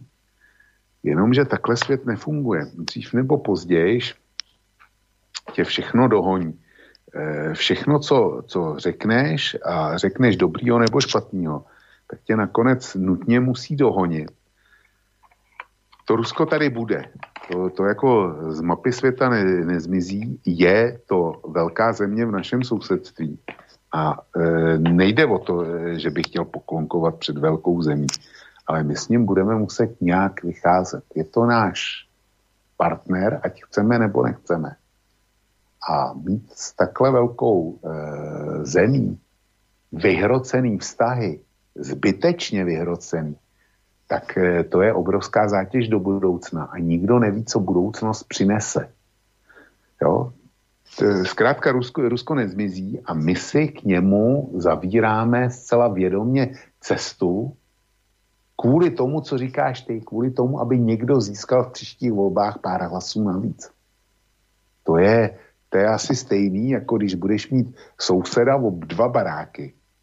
Ten soused bude mít početnou rodinu, několik psů, a ty, protože budeš chtít, já nevím, se někomu zalíbit, tak se s tím sousedem schválně rozhádáš. A přitom víš, že celou tu jeho velkou rodinu a ty jeho psy budeš, ty a tvoje děti budeš potkávat Každý den, když půjdeš do práce, když půjdeš na procházku a tak dále. A ty do něj budeš furt rušit, furt bušit nějakým způsobem a rejpat. Jak to asi může skončit? A my hrajeme naprosto nesmyslně tuhle hru. A že ji hrajeme jenom my, to je názorně vidět z reakce členů Evropské unie na Babišovi a Hamáčkovi zoufalé výkřiky, aby nás naši spojenci, s kterými jsme vždycky solidární, tak aby nás podpořili. No ale počkaj, ale pán Kulhánek teraz najnovšie povedal, že ono to vlastne, ja ho teraz parafrázujem, že ale to vôbec nevadí, že neboli partneri solidárni a nevyhosťovali, že nám stačí podpora Európskej únie, ktorú sa môžeme oprieť a ktorú máme, ako v tej verbálnej rovine, že to nám ako úplne stačí a teda ako si aj priznal, že asi sme to dobre nepodchytili dobre logisticky, že sme o tom mali partnerov dopredu informovať. A samozrejme hneď sa k tomu dodalo aj to, že partneri sú takí nesvojí, lebo niečo iné povedal Hrad, niečo iné povedal premiér. Viete, že sa tie názory na Vrbětice rôznia a teraz sú partneri takí, že nevedia, takže my sme si sami to spôsobili, že teda niečo povedal Zeman iné, ako povedal Babiš. A zároveň sme to asi mali lepšie koordinovať, ale nakoniec vôbec to nevadí, že nie sú solidárni, hlavne že je za nami Európska únia a o tu sa môžeme oprieť. Takto nejako to pán Kulhánek teraz najnovšie prezentuje. Já si opřením Evropskou unii představu na rozdíl od pana Kulhánka jinak. A ještě k tomu dodám jednu věc, jednoduchou. Bajku o lišce a hroznech určitě znáš. O čom? O lišce a hroznech, vinných hroznech. Neviem, nože mi ju trošku pripomeň. Klasická Lafontaineova bajka, kdy jejíž podstata tkví v tom, že liška dostala chuť na hrozny. Na vinici, který byla, tak byly nádherný, vyzrálý hrozny, určitě sladký. A liška na ně dostala chuť a chtěla si na nich pochutnat. Jenomže na ně nedosáhla. Byly pro ní prostě moc vysoko. No a liška na ně tak koukala a potom říkala, já ty hrozny vlastně nechci, oni jsou kyselí. A otáhla, jo. Mm-hmm. Tak to je přesně postoj v pozici lišky je Česká republika a speciálně pan Kulhánek. My jsme chtěli, aby všichni vyhosťovali, no ale ono je to vlastně jedno, oni nevyhošťujou. Tak stačí, když nám řeknou pár hezkých slovíček. To nám stačí. Prostě hrozny jsou příliš vysoko. Tečka. Hej, ja už rozumiem, áno. To sedí s týmto príkladom úplne. Dobre, pozerám na ten čas. Možno by sme si mohli trošku aj hudobne oddychnúť. A teraz si mi aj celkom dobre nahral tým, keď hovoríš, že aký sme hlúpi, aké je to krátkozraké, keď pre nejaké chvíľkové výhody, ktoré nám z toho plynú, sme ochotní sa rozhádať so susedom, v tomto prípade sa bavíme o Rusku. A hovoríš celkom správne, že ale raz nás to dobehne. Skôr alebo neskôr, raz si tú daň za toto, čo sme urobili, budeme musieť poniesť. A to sa samozrejme netýka len Ruska, to sa týka rôznych vecí. Spomínal som to v piatkovej hodine vlka. Jednak som riešil tú udalosť z LGBT v popradskej škôlke. Áno, už nás to dobieha. Tie šialenstvá, ktoré tu robia tí, ktorí akože prišli túto komunitu chrániť. No tak budete mať toto a bude ešte horšie. To vám sľubujem, uvidíte sami. To nie je vyhrážanie sa, to je konštatácia faktov. Ak teda neprestanete vrchom spodkom tlačiť nenormálnosti ľuďom. A napríklad hovoril som aj o migrácii, no tak to je tiež jedna z vecí, pred ktorou sme varovali, ak to bude prebiehať tak, ako to prebiehalo od 2015. Ak sa tu budeme tváriť, že to my môžeme celý svet tu prijať do našej Európy, lebo tu sú dvere otvorené, tu máme bláznov, ktorých tu budú vítať, no tak uvidíte, čo to spôsobí. No tak bol to hoax, boli to dezinformácie, bolo to treba samozrejme takýchto odstrániť, ktorí strašili. Zrejme už teda do budúcna im bude treba podviazať tie finančné zdroje a odstrihnúť ich od reklamy, aby nemohli klamať. No ale nakoniec, viete, tá pravda vás dobehne. Nakoniec už pán Macron má listy a už niekoľko otvorených listov od generálov a vojakov, kde ho už mu hovoria otvorene, že ak teda nebudeme niečo robiť, tak bude občianska vojna. No tak, dobre, však ešte si chvíľu zakrývajte oči, ešte sa tvárte, že to neexistuje, raz vás to všetko dobehne. A preto o tom teraz hovorím, lebo o tom je vlastne aj pesnička Jaromíra Nohavicu, veľmi pekne naspievaná, zaujímavé slova, trefné, o minulosti. Tak si ideme trošku hudobne oddychnúť.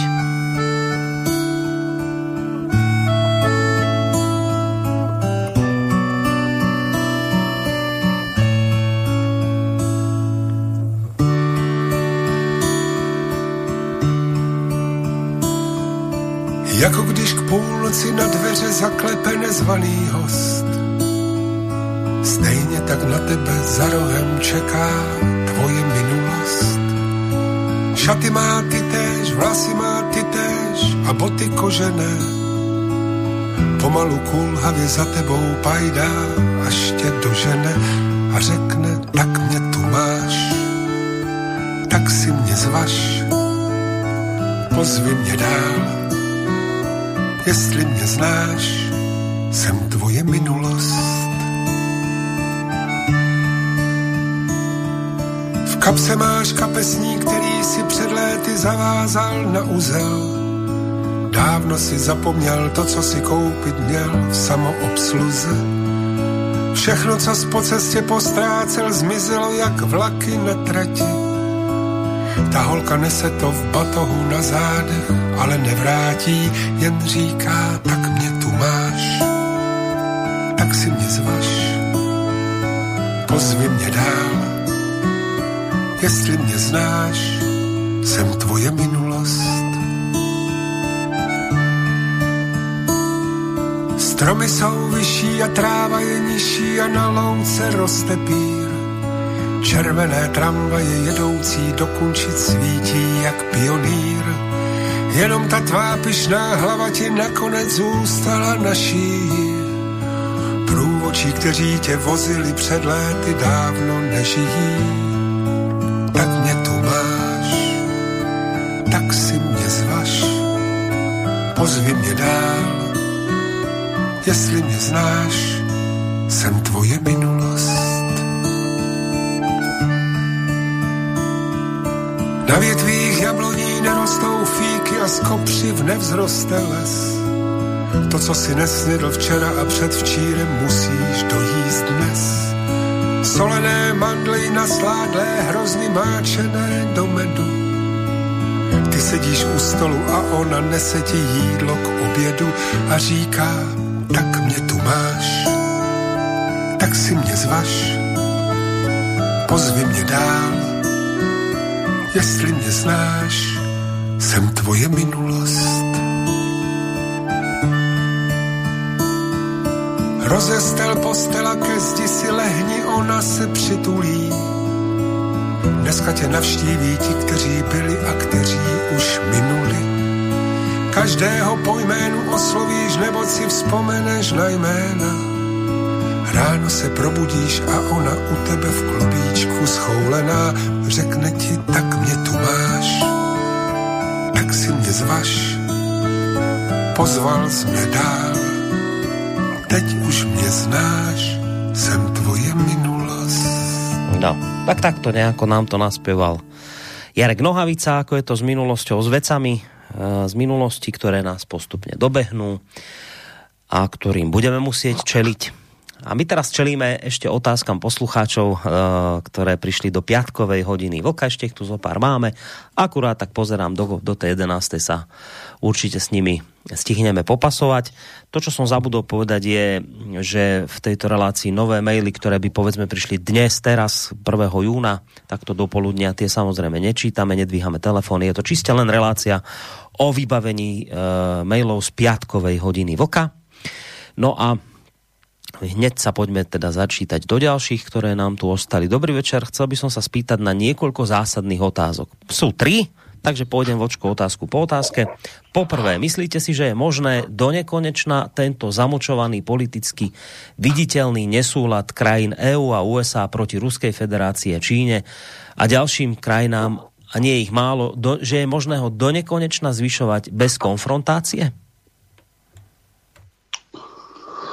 Jo, to by mě taky zajímalo. Tohle je věc, která mi dělá starosti už v podstatě od té doby, co jsem začal vysílat Slobodný Vysielač a spíš ještě dřív. Protože ta konfrontace neustále narůstá.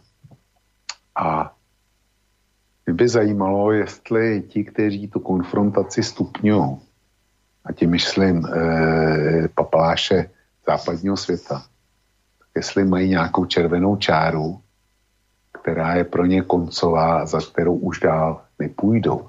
Já už jsem to opakoval několikrát, ten svůj příměr.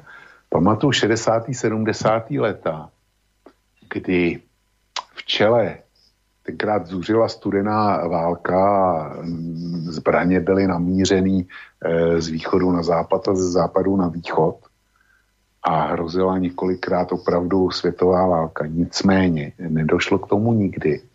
A podle mě především proto, že tehdejší generace politiků na obou stranách zažila druhou světovou válku.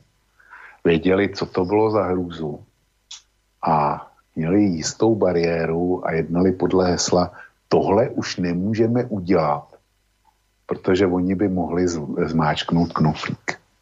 Dnešní generace politiků ta o válce slyšela, viděla nějaký váleční filmy, možná, že si na počítačích nebo herních konzolách hraje nějaký střílečky a našla úplně jiný modus vivendi. Dneska jednají, mně to tak přijde, podle hesla, tohle ještě můžeme udělat, protože oni se neodváží ten červený knoflík zmáčknout. A to je zásadní rozdíl v pojímání situace.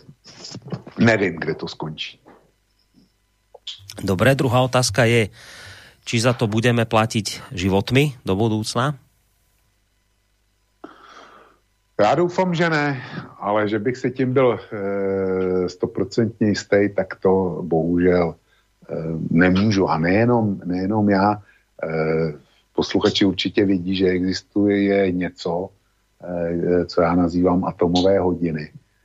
Existuje panel vědců, podotýkám, že západních vědců, kteří obsluhují takzvané hodiny smrti a ta smrt má nastat tehdy, když se na těch jejich hodinách překryjou obě ručičky, malá i velká, na 12. hodině. A poslední stav, já nevím, jestli byl 2 minuty před 12. To je stav, když byla ta studená válka, o které jsem mluvil, tak to bylo tuším 3 minuty před 12. Takže to, že je to čím dál tím horší, si nemyslí nějaký důchodce z Plzně nebo ty Borísku, ale myslí si to i věci, které obsluhují tyhle hodiny. No a tá tretia otázka znie tak, že ako dlho budeme ešte delať hlupáky USA vymyšleným ich nezmyslom vyrobeným v Pentagonu. Ja by som to možno skúsil preformulovať aj na základe toho, čo si cez víkend zverejnil, čo už sa tak pomaličky teraz začína pretláčať do médií. Vieš, keď tak teraz rozmýšľam nad to Merkelovou a nad tým, napríklad nad tým francúzským prezidentom Macronom, keď sa oni dozvedajú, alebo teda zisťujú, že dokonca to s tým NSA bolo ešte asi tak, že tí Dáni ešte vlastne spolupracovali s Američanmi, že to je strašne ponižujúce pre nich. Pre nich je to neuveriteľné, proste aká solidarita, akí partneri, tak čo sme tu? A toto nás sledujú naši vlastní ľudia, Dáni, s ktorými my sme, že je to hrozne ponižujúce. A tak by som skúsil tú otázku preformulovať, dokedy sa ešte budeme tváriť, že je toto v poriadku. Dokedy budeme, a teraz na úrovni politikov, teraz dajme médiá bokom, ja rozumiem tomu, prečo si túto kauzu nevšimol Denník N. Ale dokedy toto ešte budú politici robiť? Dokedy ešte budú trpieť takéto očividné nespravodlivosti, ktoré ponižujú ich samotných, lebo toto je poníženie ich. Toto je poníženie Merkelovej, toto je poníženie Macrona, poďažmo všetkých, ktorých takto NSA sledovala aj s prispením dánskej tajnej služby. Dokedy sa toto bude diať? No, ja sa bojím, že na věčný časy, jakkoliv termín věčný časy je značně relativní, ale já se bojím, že na věčný časy. Podívej se na Afganistán. Jo. Tam jsme válčili po boku Američanů 20 let. A válčili se, každému muselo být jasný, k čemu to spěje. Minimálně posledních 10 let. Už to bylo každému jasné. A některé státy, kromě jiného, myslím si, že zrovna Dánsko, měli natolik sebeúcty a zdravýho rozumu, že svý kontingenty z toho Afganistánu, z té marné války a hloupé války stáhli. Slovensko a Česká republika tam svoje kluky nechala až do úplně hořkého konce. A kdyby se nestahovali Američani, tak tam budou ještě další 20 let.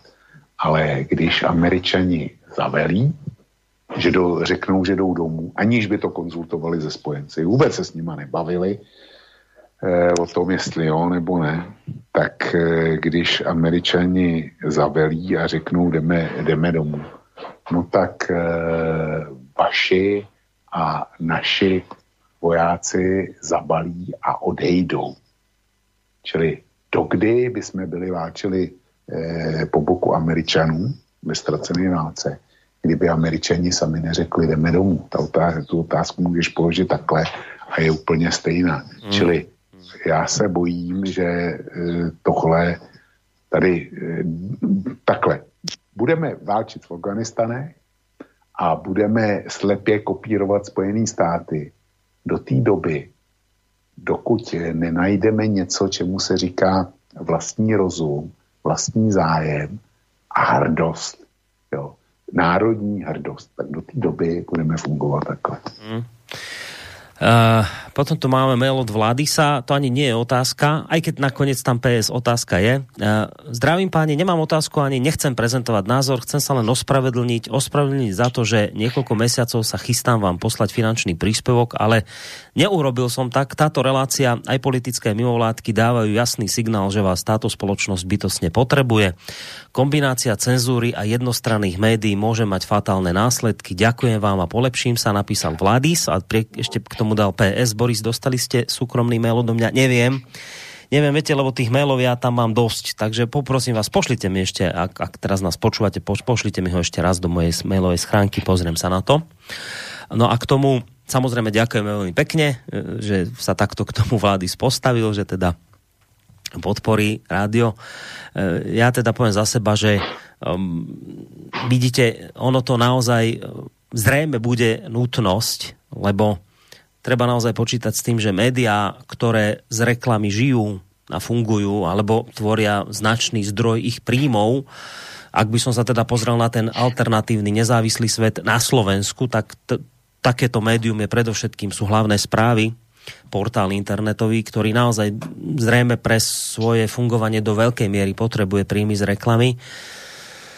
Toto je oblasť, na ktorú bude, ako ste tu už počuli aj v piatok hodine Vlka, sústredený útok. Teraz najnovší útok bude sústredený týmto smerom. Tí zadávatelia reklamy, ktorým bolo doteraz jedno, kde sa ich reklama objaví, už budú musieť v rámci samoregulácie a autocenzúry chápať, že je veľmi zlé a mohlo by ich to veľmi poškodiť a dokonca hádam až vysunúť kam si na perifériu zájmu spoločnosti, ak by si neuvedomili, že to je fuj, takéto reklamy dávať dezinformátorom. Čiže tu môžete si byť istí, že tu bude sústredený tlak na obmedzenie príjmov z reklamy. Ja teda si osobne myslím, že médiá ako hlavné správy budú mať do budúcna veľmi veľký problém s fungovaním, ak ich do veľkej miery práve reklama živila. My sme preto od samého začiatku touto cestou nešli. To bol jeden z dôvodov, že sme si uvedomovali, že to je vec, ktorá sa dá veľmi rýchlo napadnúť. Ale ešte ten hlavnejší dôvod bol ten, že my reklamu považujeme za niečo odpudivé, odporné a manipulatívne a z tohto dôvodu sme si mysleli, že nie je eticky správne na takýchto klamstvách odpudzujúcich, manipulatívnych brať z toho peniaze a potom robiť relácie, kde to vlastne budeme kritizovať. Takže to sú dôvody, prečo sme my reklamu odmietli od samého začiatku, nemáme ju, ale áno, tu bude sústredený tlak. Čiže to, čo píše Vládis, to je vec, ktorú si ľudia musia uvedomiť, lebo do budúcna to už bude len na tom, že tie médiá budú fungovať len vtedy, ak si ich vy sami zaplatíte. Ak budete mať pocit, že sú dôležité, lebo reklama bude skôr alebo neskôr odstrihnutá, čiže bude to čiste len na vás. Lenže Bol by som veľmi naivný, keby som si myslel, že tam sa to skončí. Najskôr sa oseká reklama a potom sa samozrejme bude ďalej riešiť aj to, ako vlastne obmedziť tieto médiá, aj v takom prípade, že si ich financujú len ich čitatelia, poslucháči. Ten spôsob sa nájde. Ja keby som popustil úzdu fantázii, tak by som tu teraz hneď vysypal z rukáva niekoľko scenárov, ako by to mohlo sa riešiť, ale na čo to druhej strane uľahčovať? Nakoniec ona má personálne to už podchytené veľmi dobre, aj finančne, čiže na tom už týmy ľudí pracujú, ktorí hľadajú spôsoby, ako to urobiť samozrejme demokraticky, slobodne, tak ako pani Jourová o tom hovorila, lebo veď sloboda slova je posvetná pre pani Jourovú a podobných, takže oni to urobia zase raz tak, aby to nevyzeralo fuj, aby to vyzeralo veľmi demokraticky, ale toto je budúcnosť, tak si to ešte podľa mňa užívajme ešte vôbec, kým sa takto dá, lebo nemyslím si, že to bude trvať večne. No. Takže to je moja odpoveď Vladisovi. Ak chceš, Vočko, môžeš k tomu aj ty niečo dodať? Ja myslím, že si řekl všechno. Chlapci... Jo, přeci jenom něco dodám. Dneska máme prvního, takže máme finanční bilanci Slobodného Vysielača. Už je to o financích. A sleduju to každý den. A bohužel teda poslední 2 měsíce, 4. a 5. Jsou 2 měsíce, kdy se nepovedlo vyzbírat potřebných 8 000. Já to prostě dávám to ve známost. Ze vzduchu se tohle velmi skromný rádio prostě dělat nedá. Je to, Borisek si nikdy neřekne o podporu, já si to dovolit můžu, protože nejsem existenčně svázán se Slobodným Vysielačem, ale ten projekt je unikátní a v podstatě nalejme si čistého vína. Kdyby ten nevýběr měl pokračovat takhle i v dalších měsících, tak podle mě Borískovi nezbyde nic jiného, než v prvním kole začít osekávat relace a další aktivity a na kvalitě a rozmanitosti rádia to samozřejmě bude poznat. A je na vás, vážení posluchači, abyste zvážili, jestli tohle rádio pro vás něco znamená, nebo jestli je celkem jedno, zda bude fungovat omezeně, nebo třeba vůbec ne. Fakt je, že smataná Naď, Denník N a Denník SME a jiní podobní by měli Vánoce, kdyby Slobodný Vysielač zanikl. To by rozhodně oslavili. Chcete jim tu oslavu umožnit? No, keď inak hovoríme o tých peniazoch, tam vyšiel na hlavných správach dobrý článok, kde sa práve venuje jeden z tamojších komentátorov práve tomuto chystanému sprísňovaniu kódexu. A píše tam to, čo som vlastne v úvode hovoril, že u nás hneď sa chytil tejto témy pán Naď, minister obrany, ktorý hádam ešte skôr, ako to Brusel schváli, tak my budeme ešte asi pred ním. Už sa teda hrdí tým, že ideme osekávať tie príjmy z reklamy. No a on si mal zobrať na mušku práve hlavné správy a mal niekde vyrátať, že hlavné správy, neviem, ako sa k tomu číslu dostal, ale že teda vraj hlavné správy majú mesačne 14 000 eur z príjmov z reklamy, čo teda má byť niečo neuveriteľné.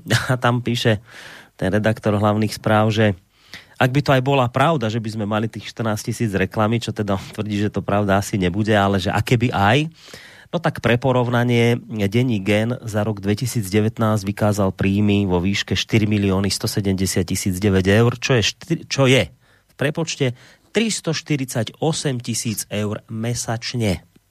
Čiže hlavné správy sú problém pre Naďa, lebo majú 14 000 vraj z reklamy.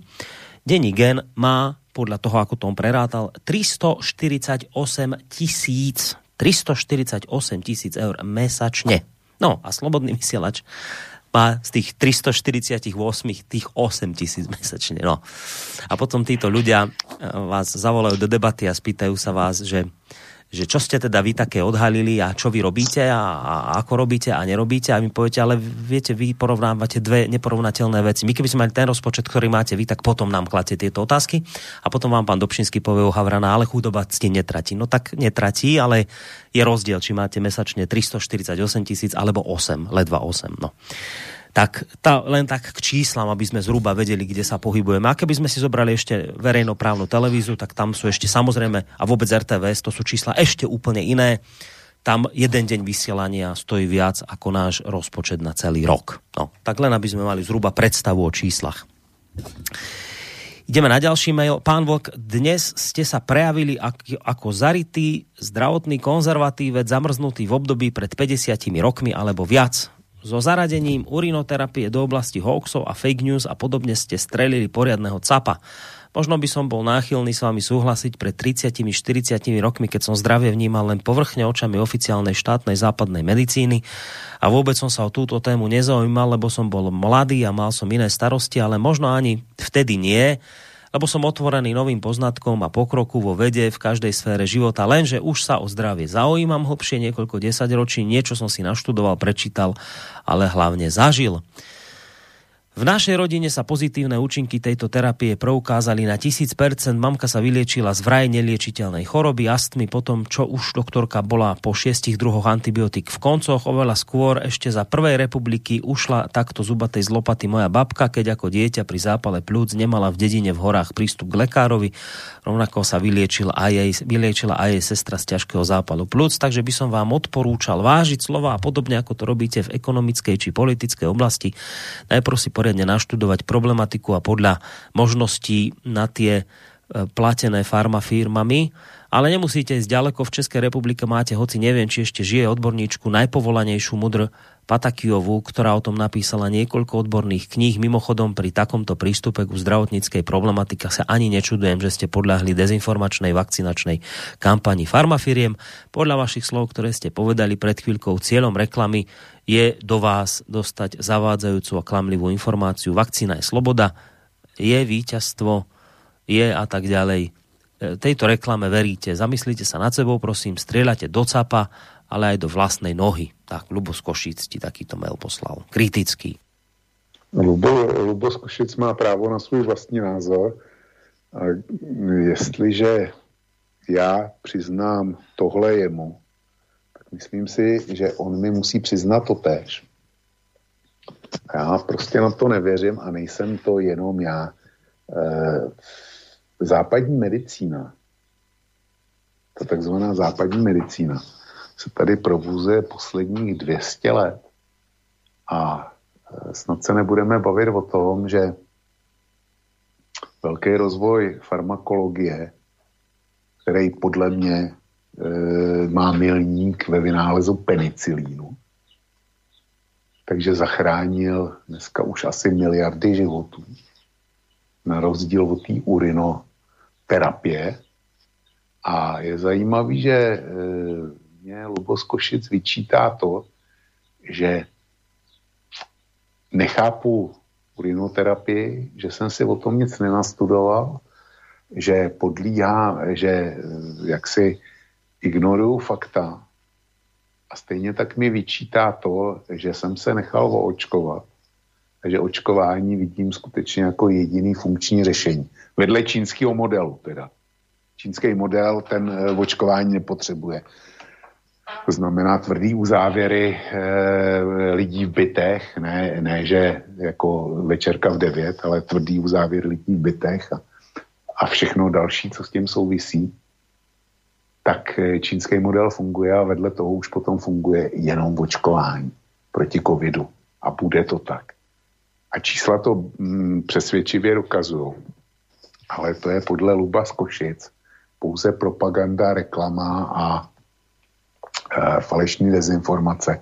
Já tohle nepochopím. Že někdo říká, to, co jsem zjistil já, to, co vím já, je v pořádku, ale to, co zjišťuje někdo jiný, nebo říká někdo jiný, tak je automaticky špatně, protože já s tím nesouhlasím. Nechť on a jeho rodina se léčí urinoterapií, v pořádku, jsem nepřeju mu nic zlýho, ale zajímalo by mě, jestli by, kdyby přišel infarkt na někoho v rodině, jestli by odvezli toho dotyčního rodinného příslušníka do nemocnice, aby ho vyléčili, nebo jestli by to zkusili doma. Jakoukoliv terapii, to je teďko je jasný, že urinoterapie a infarkt asi nefunguje, ale jakoukoliv jinou terapii, jestli by zkoušeli zachránit toho nešťastníka doma. Si myslím, že by ho odvezli do té nemocnice na západní medicínu. Čili nechť on sám se, a se svou rodinu léčí tak, jak uznají za vhodný, a nechť mě a mou rodinu nechají dělat to též. V rámci mých znalostí a tomu co já věřím, čemu já věřím. Ďalej tu mám mail od Alexandry. Dobrý večer, Seznam Správy se zřejmě už nad Kosou smilovali k článku Skoro polovina Čechů věří, že za výbuchy ve Vrběticích stojí Rusko. Sem do diskuse dala odkaz na první díl otázek kolem Vrbětic. Zatím tam drží, je to cca půl hodiny. Mějte se krásně. No tak já za tuhle informaci děkuju. Já na diskuze Seznamu CZ nechodím, protože tam se člověk musí jako přihlásit, registrovat a tak dále. O to nemám žádný zájem. A navíc nemám ani tolik času, abych pročítal, já nevím, třeba 500 diskuzních příspěvků. Takže posluchači se za tohle děkuju a jo, ty grafy byly vypovídající k těm Vrběticům. Ďalej tu máme mail od Lajčiho z Prešova. Pravda ako taká je súbor informácií, ktoré sa mieša s bulvárom a emócií, ktoré prináša guláš, ktorý nikomu nechutí. Premýšľal som nad tým, prečo sme my ako ľudia tak naozaj presvedčení o pravde. Pravda, ktorá vyzerá ako hoax a my ju príjmeme, a pravda ako cudzia propaganda je opovrhnutá, pretože nezapadá do našej mysli. Náš svet je komponovaný niečím, čo my ako spoločnosť nedokážeme pochopiť. Pravda ako taká je stav mysle ako sociálny status spoločnosti, ktorý dáva pravde legitimitu. Právo a pravda vychádzajú z našich morálnych hodnôt, ktoré produkujeme v priebehu života a zavádzame do spoločnosti. V skratke povedané, pravda sme my sami a naše svedomie. Spoločnosť už sa netrápi nad pravdou, pretože nie je obrazom spoločnosti, ale propagandou možného v ilúzii tohto sveta. Lajči PS, v Plzni máte super pivnice na pivo. Úchvatné, pane Vlku, ti napísal Lajči. Tak, ďakujem pekne na tento mailík. Lajči z Prešova, já se vždycky těším, jestli se ozve do diskuze nebo ne. Protože tohle, co napsal, to je z mého hlediska naprosto senzační konstatování. A prostě já se na Lajčiho vysloveně těším a jsem rád, že máme takového posluchače, a speciálně jemu bych rád adresoval jednu výzvu. Jestli je schopný napsat takovýhle mail, tak já bych byl rád, kdybyste to udělal článek, a já ho na Kose velmi, velmi rád jako vydám. A nejenom třeba jeden. Prostě mám radost vždycky, když slyším Lajčiho názor. No a kdyby náhodou jel do Plzně, tak nechce ozve. A holt se budeme do nějaký té pivnice podívat. No, dobré. Mišo, keď ste už spomenuli, že už sa začalo aj v mainstreame hovoriť o tom, že COVID predsa len môže byť umelý z Wuhanu, tak by ma zaujímalo, či sa teraz niekto verejne ospravedlní pani doktorke Pekovej, keďže ju zosmiešňovali, kde sa len dalo, keď tvrdila, že podľa jej skúsenosti to vyzerá na umelý vírus, respektíve na taký genetický kód, ktorý si nevie predstaviť, ako by mohol vzniknúť prírodnou cestou. Tak, takýto mail poslal Mišo. Já si myslím, že se Mišo plete. Paní doktorka Peková nebyla zesměšňována kvůli tomu, co píše. Paní doktorka Peková byla zesměšňována kvůli tomu, že prohlásila, že žádná druhá vlna covidu nebude. Jo, že to skončí po prázdninách a druhá covidová vlna nebude. Pak to prodloužila do Vánoc, že do Vánoc covid nebude, a co jsme si v České republice a na Slovensku zažili, to všichni víme, čili kvůli tomuhle byla zesměšňovaná paní Peková. Nikoliv kvůli tomu názoru, že covid je umělej virus. Ďalej, poďme. Vlku, s vaším tvrzením o úniku víru nemohu souhlasit. Podívejte se na videa z amerického senátu. Poslední týdny se tam nediskutuje o ničem jiném, než o tom, proč doktor Fauci tu laboratoř financoval z peněz NIH. Domníváte se, že dával peníze na výzkum, do kterého nebyl zainteresovaný? Podívejte se na diskuzi pod těmi videí. Američané volají potom, aby byl Fauci potrestán. Já tohle neznám, brání mi v tom, abych se na to podíval, tak přiznávám, že angličtina není můj jazyk, by to bylo v němčině, jak bych rád vyhověl. Takže tady nemůžu sloužit, ale já si zatím stojím a objevují se čím dál tím častěji zprávy, že v Číně ten koronavirus fungoval už dříve, jo, než bylo oficiálně oznámeno a tak dále, tak dále. Nebyl zaznamenán nikde jinde na světě. Dobre. Hneď čítam mail za mailom, aby sme to stihli do tej 11. Pani Jourová robí presne to, čo robí každý neférový subjekt. Bráni bezohľadne svoju pozíciu. Odporuje to demokracii, odporuje to spoločnému záujmu, zdravému rozumu a aktivity pani Jourovej dokazujú, čo je vlastne EÚ zač. Toľko na adresu všetkých, ktorí ešte stále tú EÚ obhajujú. Niečo podobné robíte napríklad aj vy na hodine vlka, keď v rámci svojich možností potierate ani nie tak názory samotné, ale hlavne potierate autorov názorov, ktoré sú vám nepohodlné. Vlk napríklad naprosto odôvodnené a logické argumenty, ktoré niekto opečiatkoval ako konšpiračné, prirovnáva k šialeným teóriám a sám používa prirovnanie o plochej zemi. Rád by som požiadal Vlka, aby zase neopakoval, tohle mi niekto nedokáže, aby mu potom zase nemusel vypadávať internet. Ako to povedal Emil Páleš a napríklad aj Jižinka Bohdalová, náš svet je chorý, ale nemali by sme sa ukájať v nadávaní na tých druhých a dokazovať, akí sme my dobrí a akí sú tí druhí zlí, ale mali by sme v sebe hľadať silu vidieť a priznať si, ako k tomu dnešnému šialenstvu lží a zavádzania neprispievame my sami, až potom sa budú môcť dávať dohromady ľudia, majúci zmysel pre pravdu, morálku, alebo aj demokraciu. Takto iba nadávame jeden na druhého a namiesto spájania sa rozdeľujeme a smerujeme presne tam, kam hovorí opakovane aj Boris, do rozvratu, do vojny. Kamarát z Nemecka nám napísal. No, tak nejsem překvapený. Já jsem typoval buď jeho, nebo jsem typoval pana magistra Černíka, protože jeden z nich to určitě je, ale spíš teda jsem typoval na magistra Černíka. Ovšem, kamarád z Německa, to je prostě klasika. A na to se v podstatě nedá odpovědět. Jedině tím, že provedu takzvanou soudružskou sebekritiku, to by ho možná uspokojilo, že mu dám ve všech bude za pravdu a prostě prohlásím, že už dál do hodiny vlka chodit nebudu. S tím by asi byl spokojený, tak tady mu bohužel nevyhovím. A ešte potom napísal taký doplnok, ďalší mail, píšem ešte raz, prepačte, myslím, že za Jourovou sa nemusí žiaden Čech nikomu omlouvať. Jourová nie je za prvé mentálne Češka, za druhé, každý národ má právo na to, aby v ňom existovali, no povedzme, takí ako Jourová, ako Smatana, Kiska a tak ďalej. Tak ešte toto pripísal kamarát z Nemecka. No tak já to cítím jako národní příkoří, který jsme způsobili my v ostatním členským zemím Evropské unie, ale jak říkám, kamarád z Německa je v tomto případě nezvykle velkorysej. No a pozerám, že ještě asi jeden... No, tuto je. Počkaj, aby som ho nepreskočil, to je Jourová. Aha, toto máme. A tuto máme. Koľko je miliarda eur? Nie, to už je do inej relácie, to už o 12, čiže to už čítam maily iné. Dobre, tak týmto pádom, no, tesne pred... No. Ešte ne, ja mám ešte jeden, ktorý došel mne. No. Ktorý som slíbil, že vypořádám a ja ho přečtu. Je od pana Václava Šindeláře a píše mi: Milý Vlku, chci se podělit se svým pohledem na váš pořad Hodina Vlka.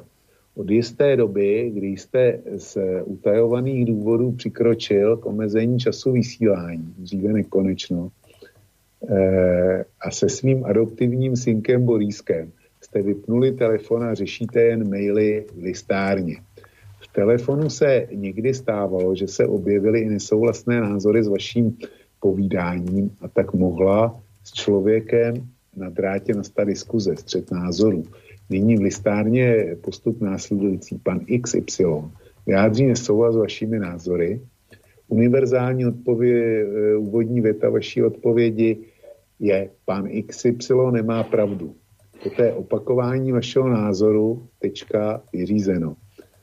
Já bych byl raději, kdyby se vaši případní oponenti mohli zapojovat živě. Ale poté, co jste vyštval pana Žantovského z Duologu, chápu, že vaše nechuť k jakémukoliv střetu je prostě fakt. Nemyslím to ve zlém, vím, že nejsem povinen poslouchat, což mi jistě odpovíte, Vašek. Takže já bych chtěl pana Václava Šindeláře ujistit o tom, že ty důvody, pro který vysílám jenom 2, maximálně 2,5 hodiny, a není to jenom v hodině vlka, je to i v Trikolóře, kdy zpravidla přijdu o slovenskou část, takže k tomu mám skutečně vážný důvody. Kdybych je neměl, vysílal bych tak, jak jsem byl zvyklý. To je konstatování. Ty důvody jsou vážní a jsou moje, takže se o ně nehodlám veřejně dělit. Pokud jde o vypínání telefonů, tak to si myslím, nic takového jsem nezaregistroval. Že bychom dělali, neděláme to a dělat to nebudeme, pokud posluchači zavolají, je volná linka, tak jsou přepnuti do relace na rozdíl od mailů, protože ty maily eventuálně můžou počkat a můžou počkat do listárny a snažíme se poctivě s Borískem jeden každý vypořádat. Bez ohledu na to, jestli jsou to maily, které nás chválí nebo které nás kritizují. Zkrátka berte to tak, že víc než 2, 2,5 hodiny já si dneska nemůžu dovolit. A nevypadá to, že by v dohledné době to bylo jinak, jestli vůbec nikdy. A ta listárna, to je to, že víme, že máme povinnost vůči vám, čtenářům, vypořádat všechno, s čím vy přijdete. Tohle je kontaktní relace, byť teda dneska rozdělená do 2 částí. Lepší řešení jsme nenašli. Tolik vše z mé strany, pane Šindeláři. No, ja by som sa opakoval, lebo podobný mail sme mali už, neviem, či to bolo v hodine vlka, alebo v listárni, kde tiež teda bola taká nejaká také nejaké obvinenie z toho, že niečo zámerne nerobíme. Ja odpoviem len to, čo som povedal aj vtedy. Viete, keby sme boli na scéne pol roka, tak by som chápal, že nás tohto môžete obviňovať, ale sme tu už 7 rokov, za 7 rokov ste nás podľa mňa mohli spoznať a môžete mať zhruba o nás predstavu, že čo sme teda za ľudia. Ak si myslíte, že sme sa z večera do rána zbláznili a začali sme byť cenzori z nejakého, neviem pre mňa, akého prazvláštneho dôvodu, môžete si to myslieť, ale neviem potom na základe, čoho si takýto postoj obhájite. Nič také sa tu nedeje. Ja som to hovoril už aj minule. Maily prevažujú nad telefonátmi v tak veľkej miere, že ak aj nejaký telefonát je, tak sú možno 1, 2, 3 do relácie. Ak budete volať do najbližšej hodiny vlka, ja vám tie telefóny zdvihnem, ale väčšinou sa to už deje tak, že čítame viac menej len maily a niekedy sa to udeje tak, ako sa to stalo teraz v piatok, že nás tá téma pohltí natoľko, že sa k mailom ani nedostaneme. Nie je v tom žiaden zlý zámer, ale keďže vieme, že tu máme potom vlastne o 4 dní na to túto doplnkovú reláciu, tak rátame s tým, že žiaden z tých mailov neostane nevybavený, žiaden z nich sa nestratí, takže preto si možno môžeme dovoliť aj niekedy tú reláciu robiť spôsobom, že len my dvaja vlastne sa rozprávame, ale naozaj nie je pravda, že by sme tu niečo cenzurovali, alebo že zrazu by sme po 7 rokoch mali problém s poslucháčským nesúhlasom. Viete, za tých 7 rokov už, teda tu nie je 7 rokov, ale už tu je tiež nejaký ten rok. A za tie doby už sme si aj samozrejme pochvalu zažili, ale aj tvrdé reakcie, s ktorými každý, kto ide takto verejne do éteru, musí počítať. Každý, kto má v sebe tú odvahu sa vám takto verejne prihovárať, ako to teraz robíme my dvaja, tak musí rátať s tým, že nie každý bude samozrejme stotožnený s tým, čo počúva. A treba dopredu rátať aj s tvrdou kritikou. My sme sa aj nikdy nebránili, nebránime, takže viete, ak si naozaj myslíte, že z ničoho nič sme sa teraz zrazu zo dňa na deň vyplašili z kritiky poslucháčov, tak mysleť si to môžete, ale absolútne sa to nezakladá na pravde. Netreba nám naozaj silou mocou dávať zlé úmysly tam, kde proste nie sú. Tak s týmto sa... Borisku, ešte než skončíš, tak ja sa vrátim ešte k tomu, za co kdo dělá svůj web nebo svůj vysielač, jo. Pokud má měsíc 31 dní, jako měl ten minulý, pokud vezmu, že Slobodný vysílač vysílá 24 hodin denně a pokud by vybral 8 000, tak na jednu hodinu vysílání má přesně 10,75 eura. Opakuju, 10,75 €. To je dneska na Slovensku mzda, tuším průměrná mzda, máte někde okolo 1 500 € nebo kolik je. Ale zkrátka je to plat, který leckdo z našich posluchačů hodinovej má. A tady za to funguje celý rádio.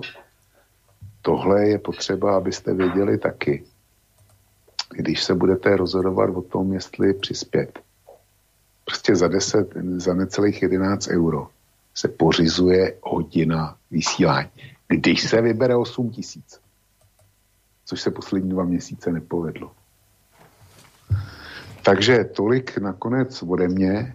Borisko, já ti děkuju za relaci, posluchačům děkuju za trpělivost s náma. Ještě jedna věc mi napadla. No. Jsme často kritizovaní a je tam určitá skupina lidí,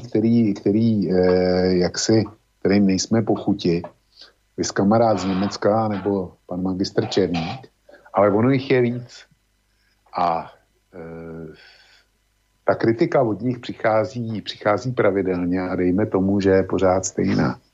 Nicméně, já těma lidma určitě nepohrdám, určitě neberu jako svý nepřítele, protože mě na nich zajímá jedna věc.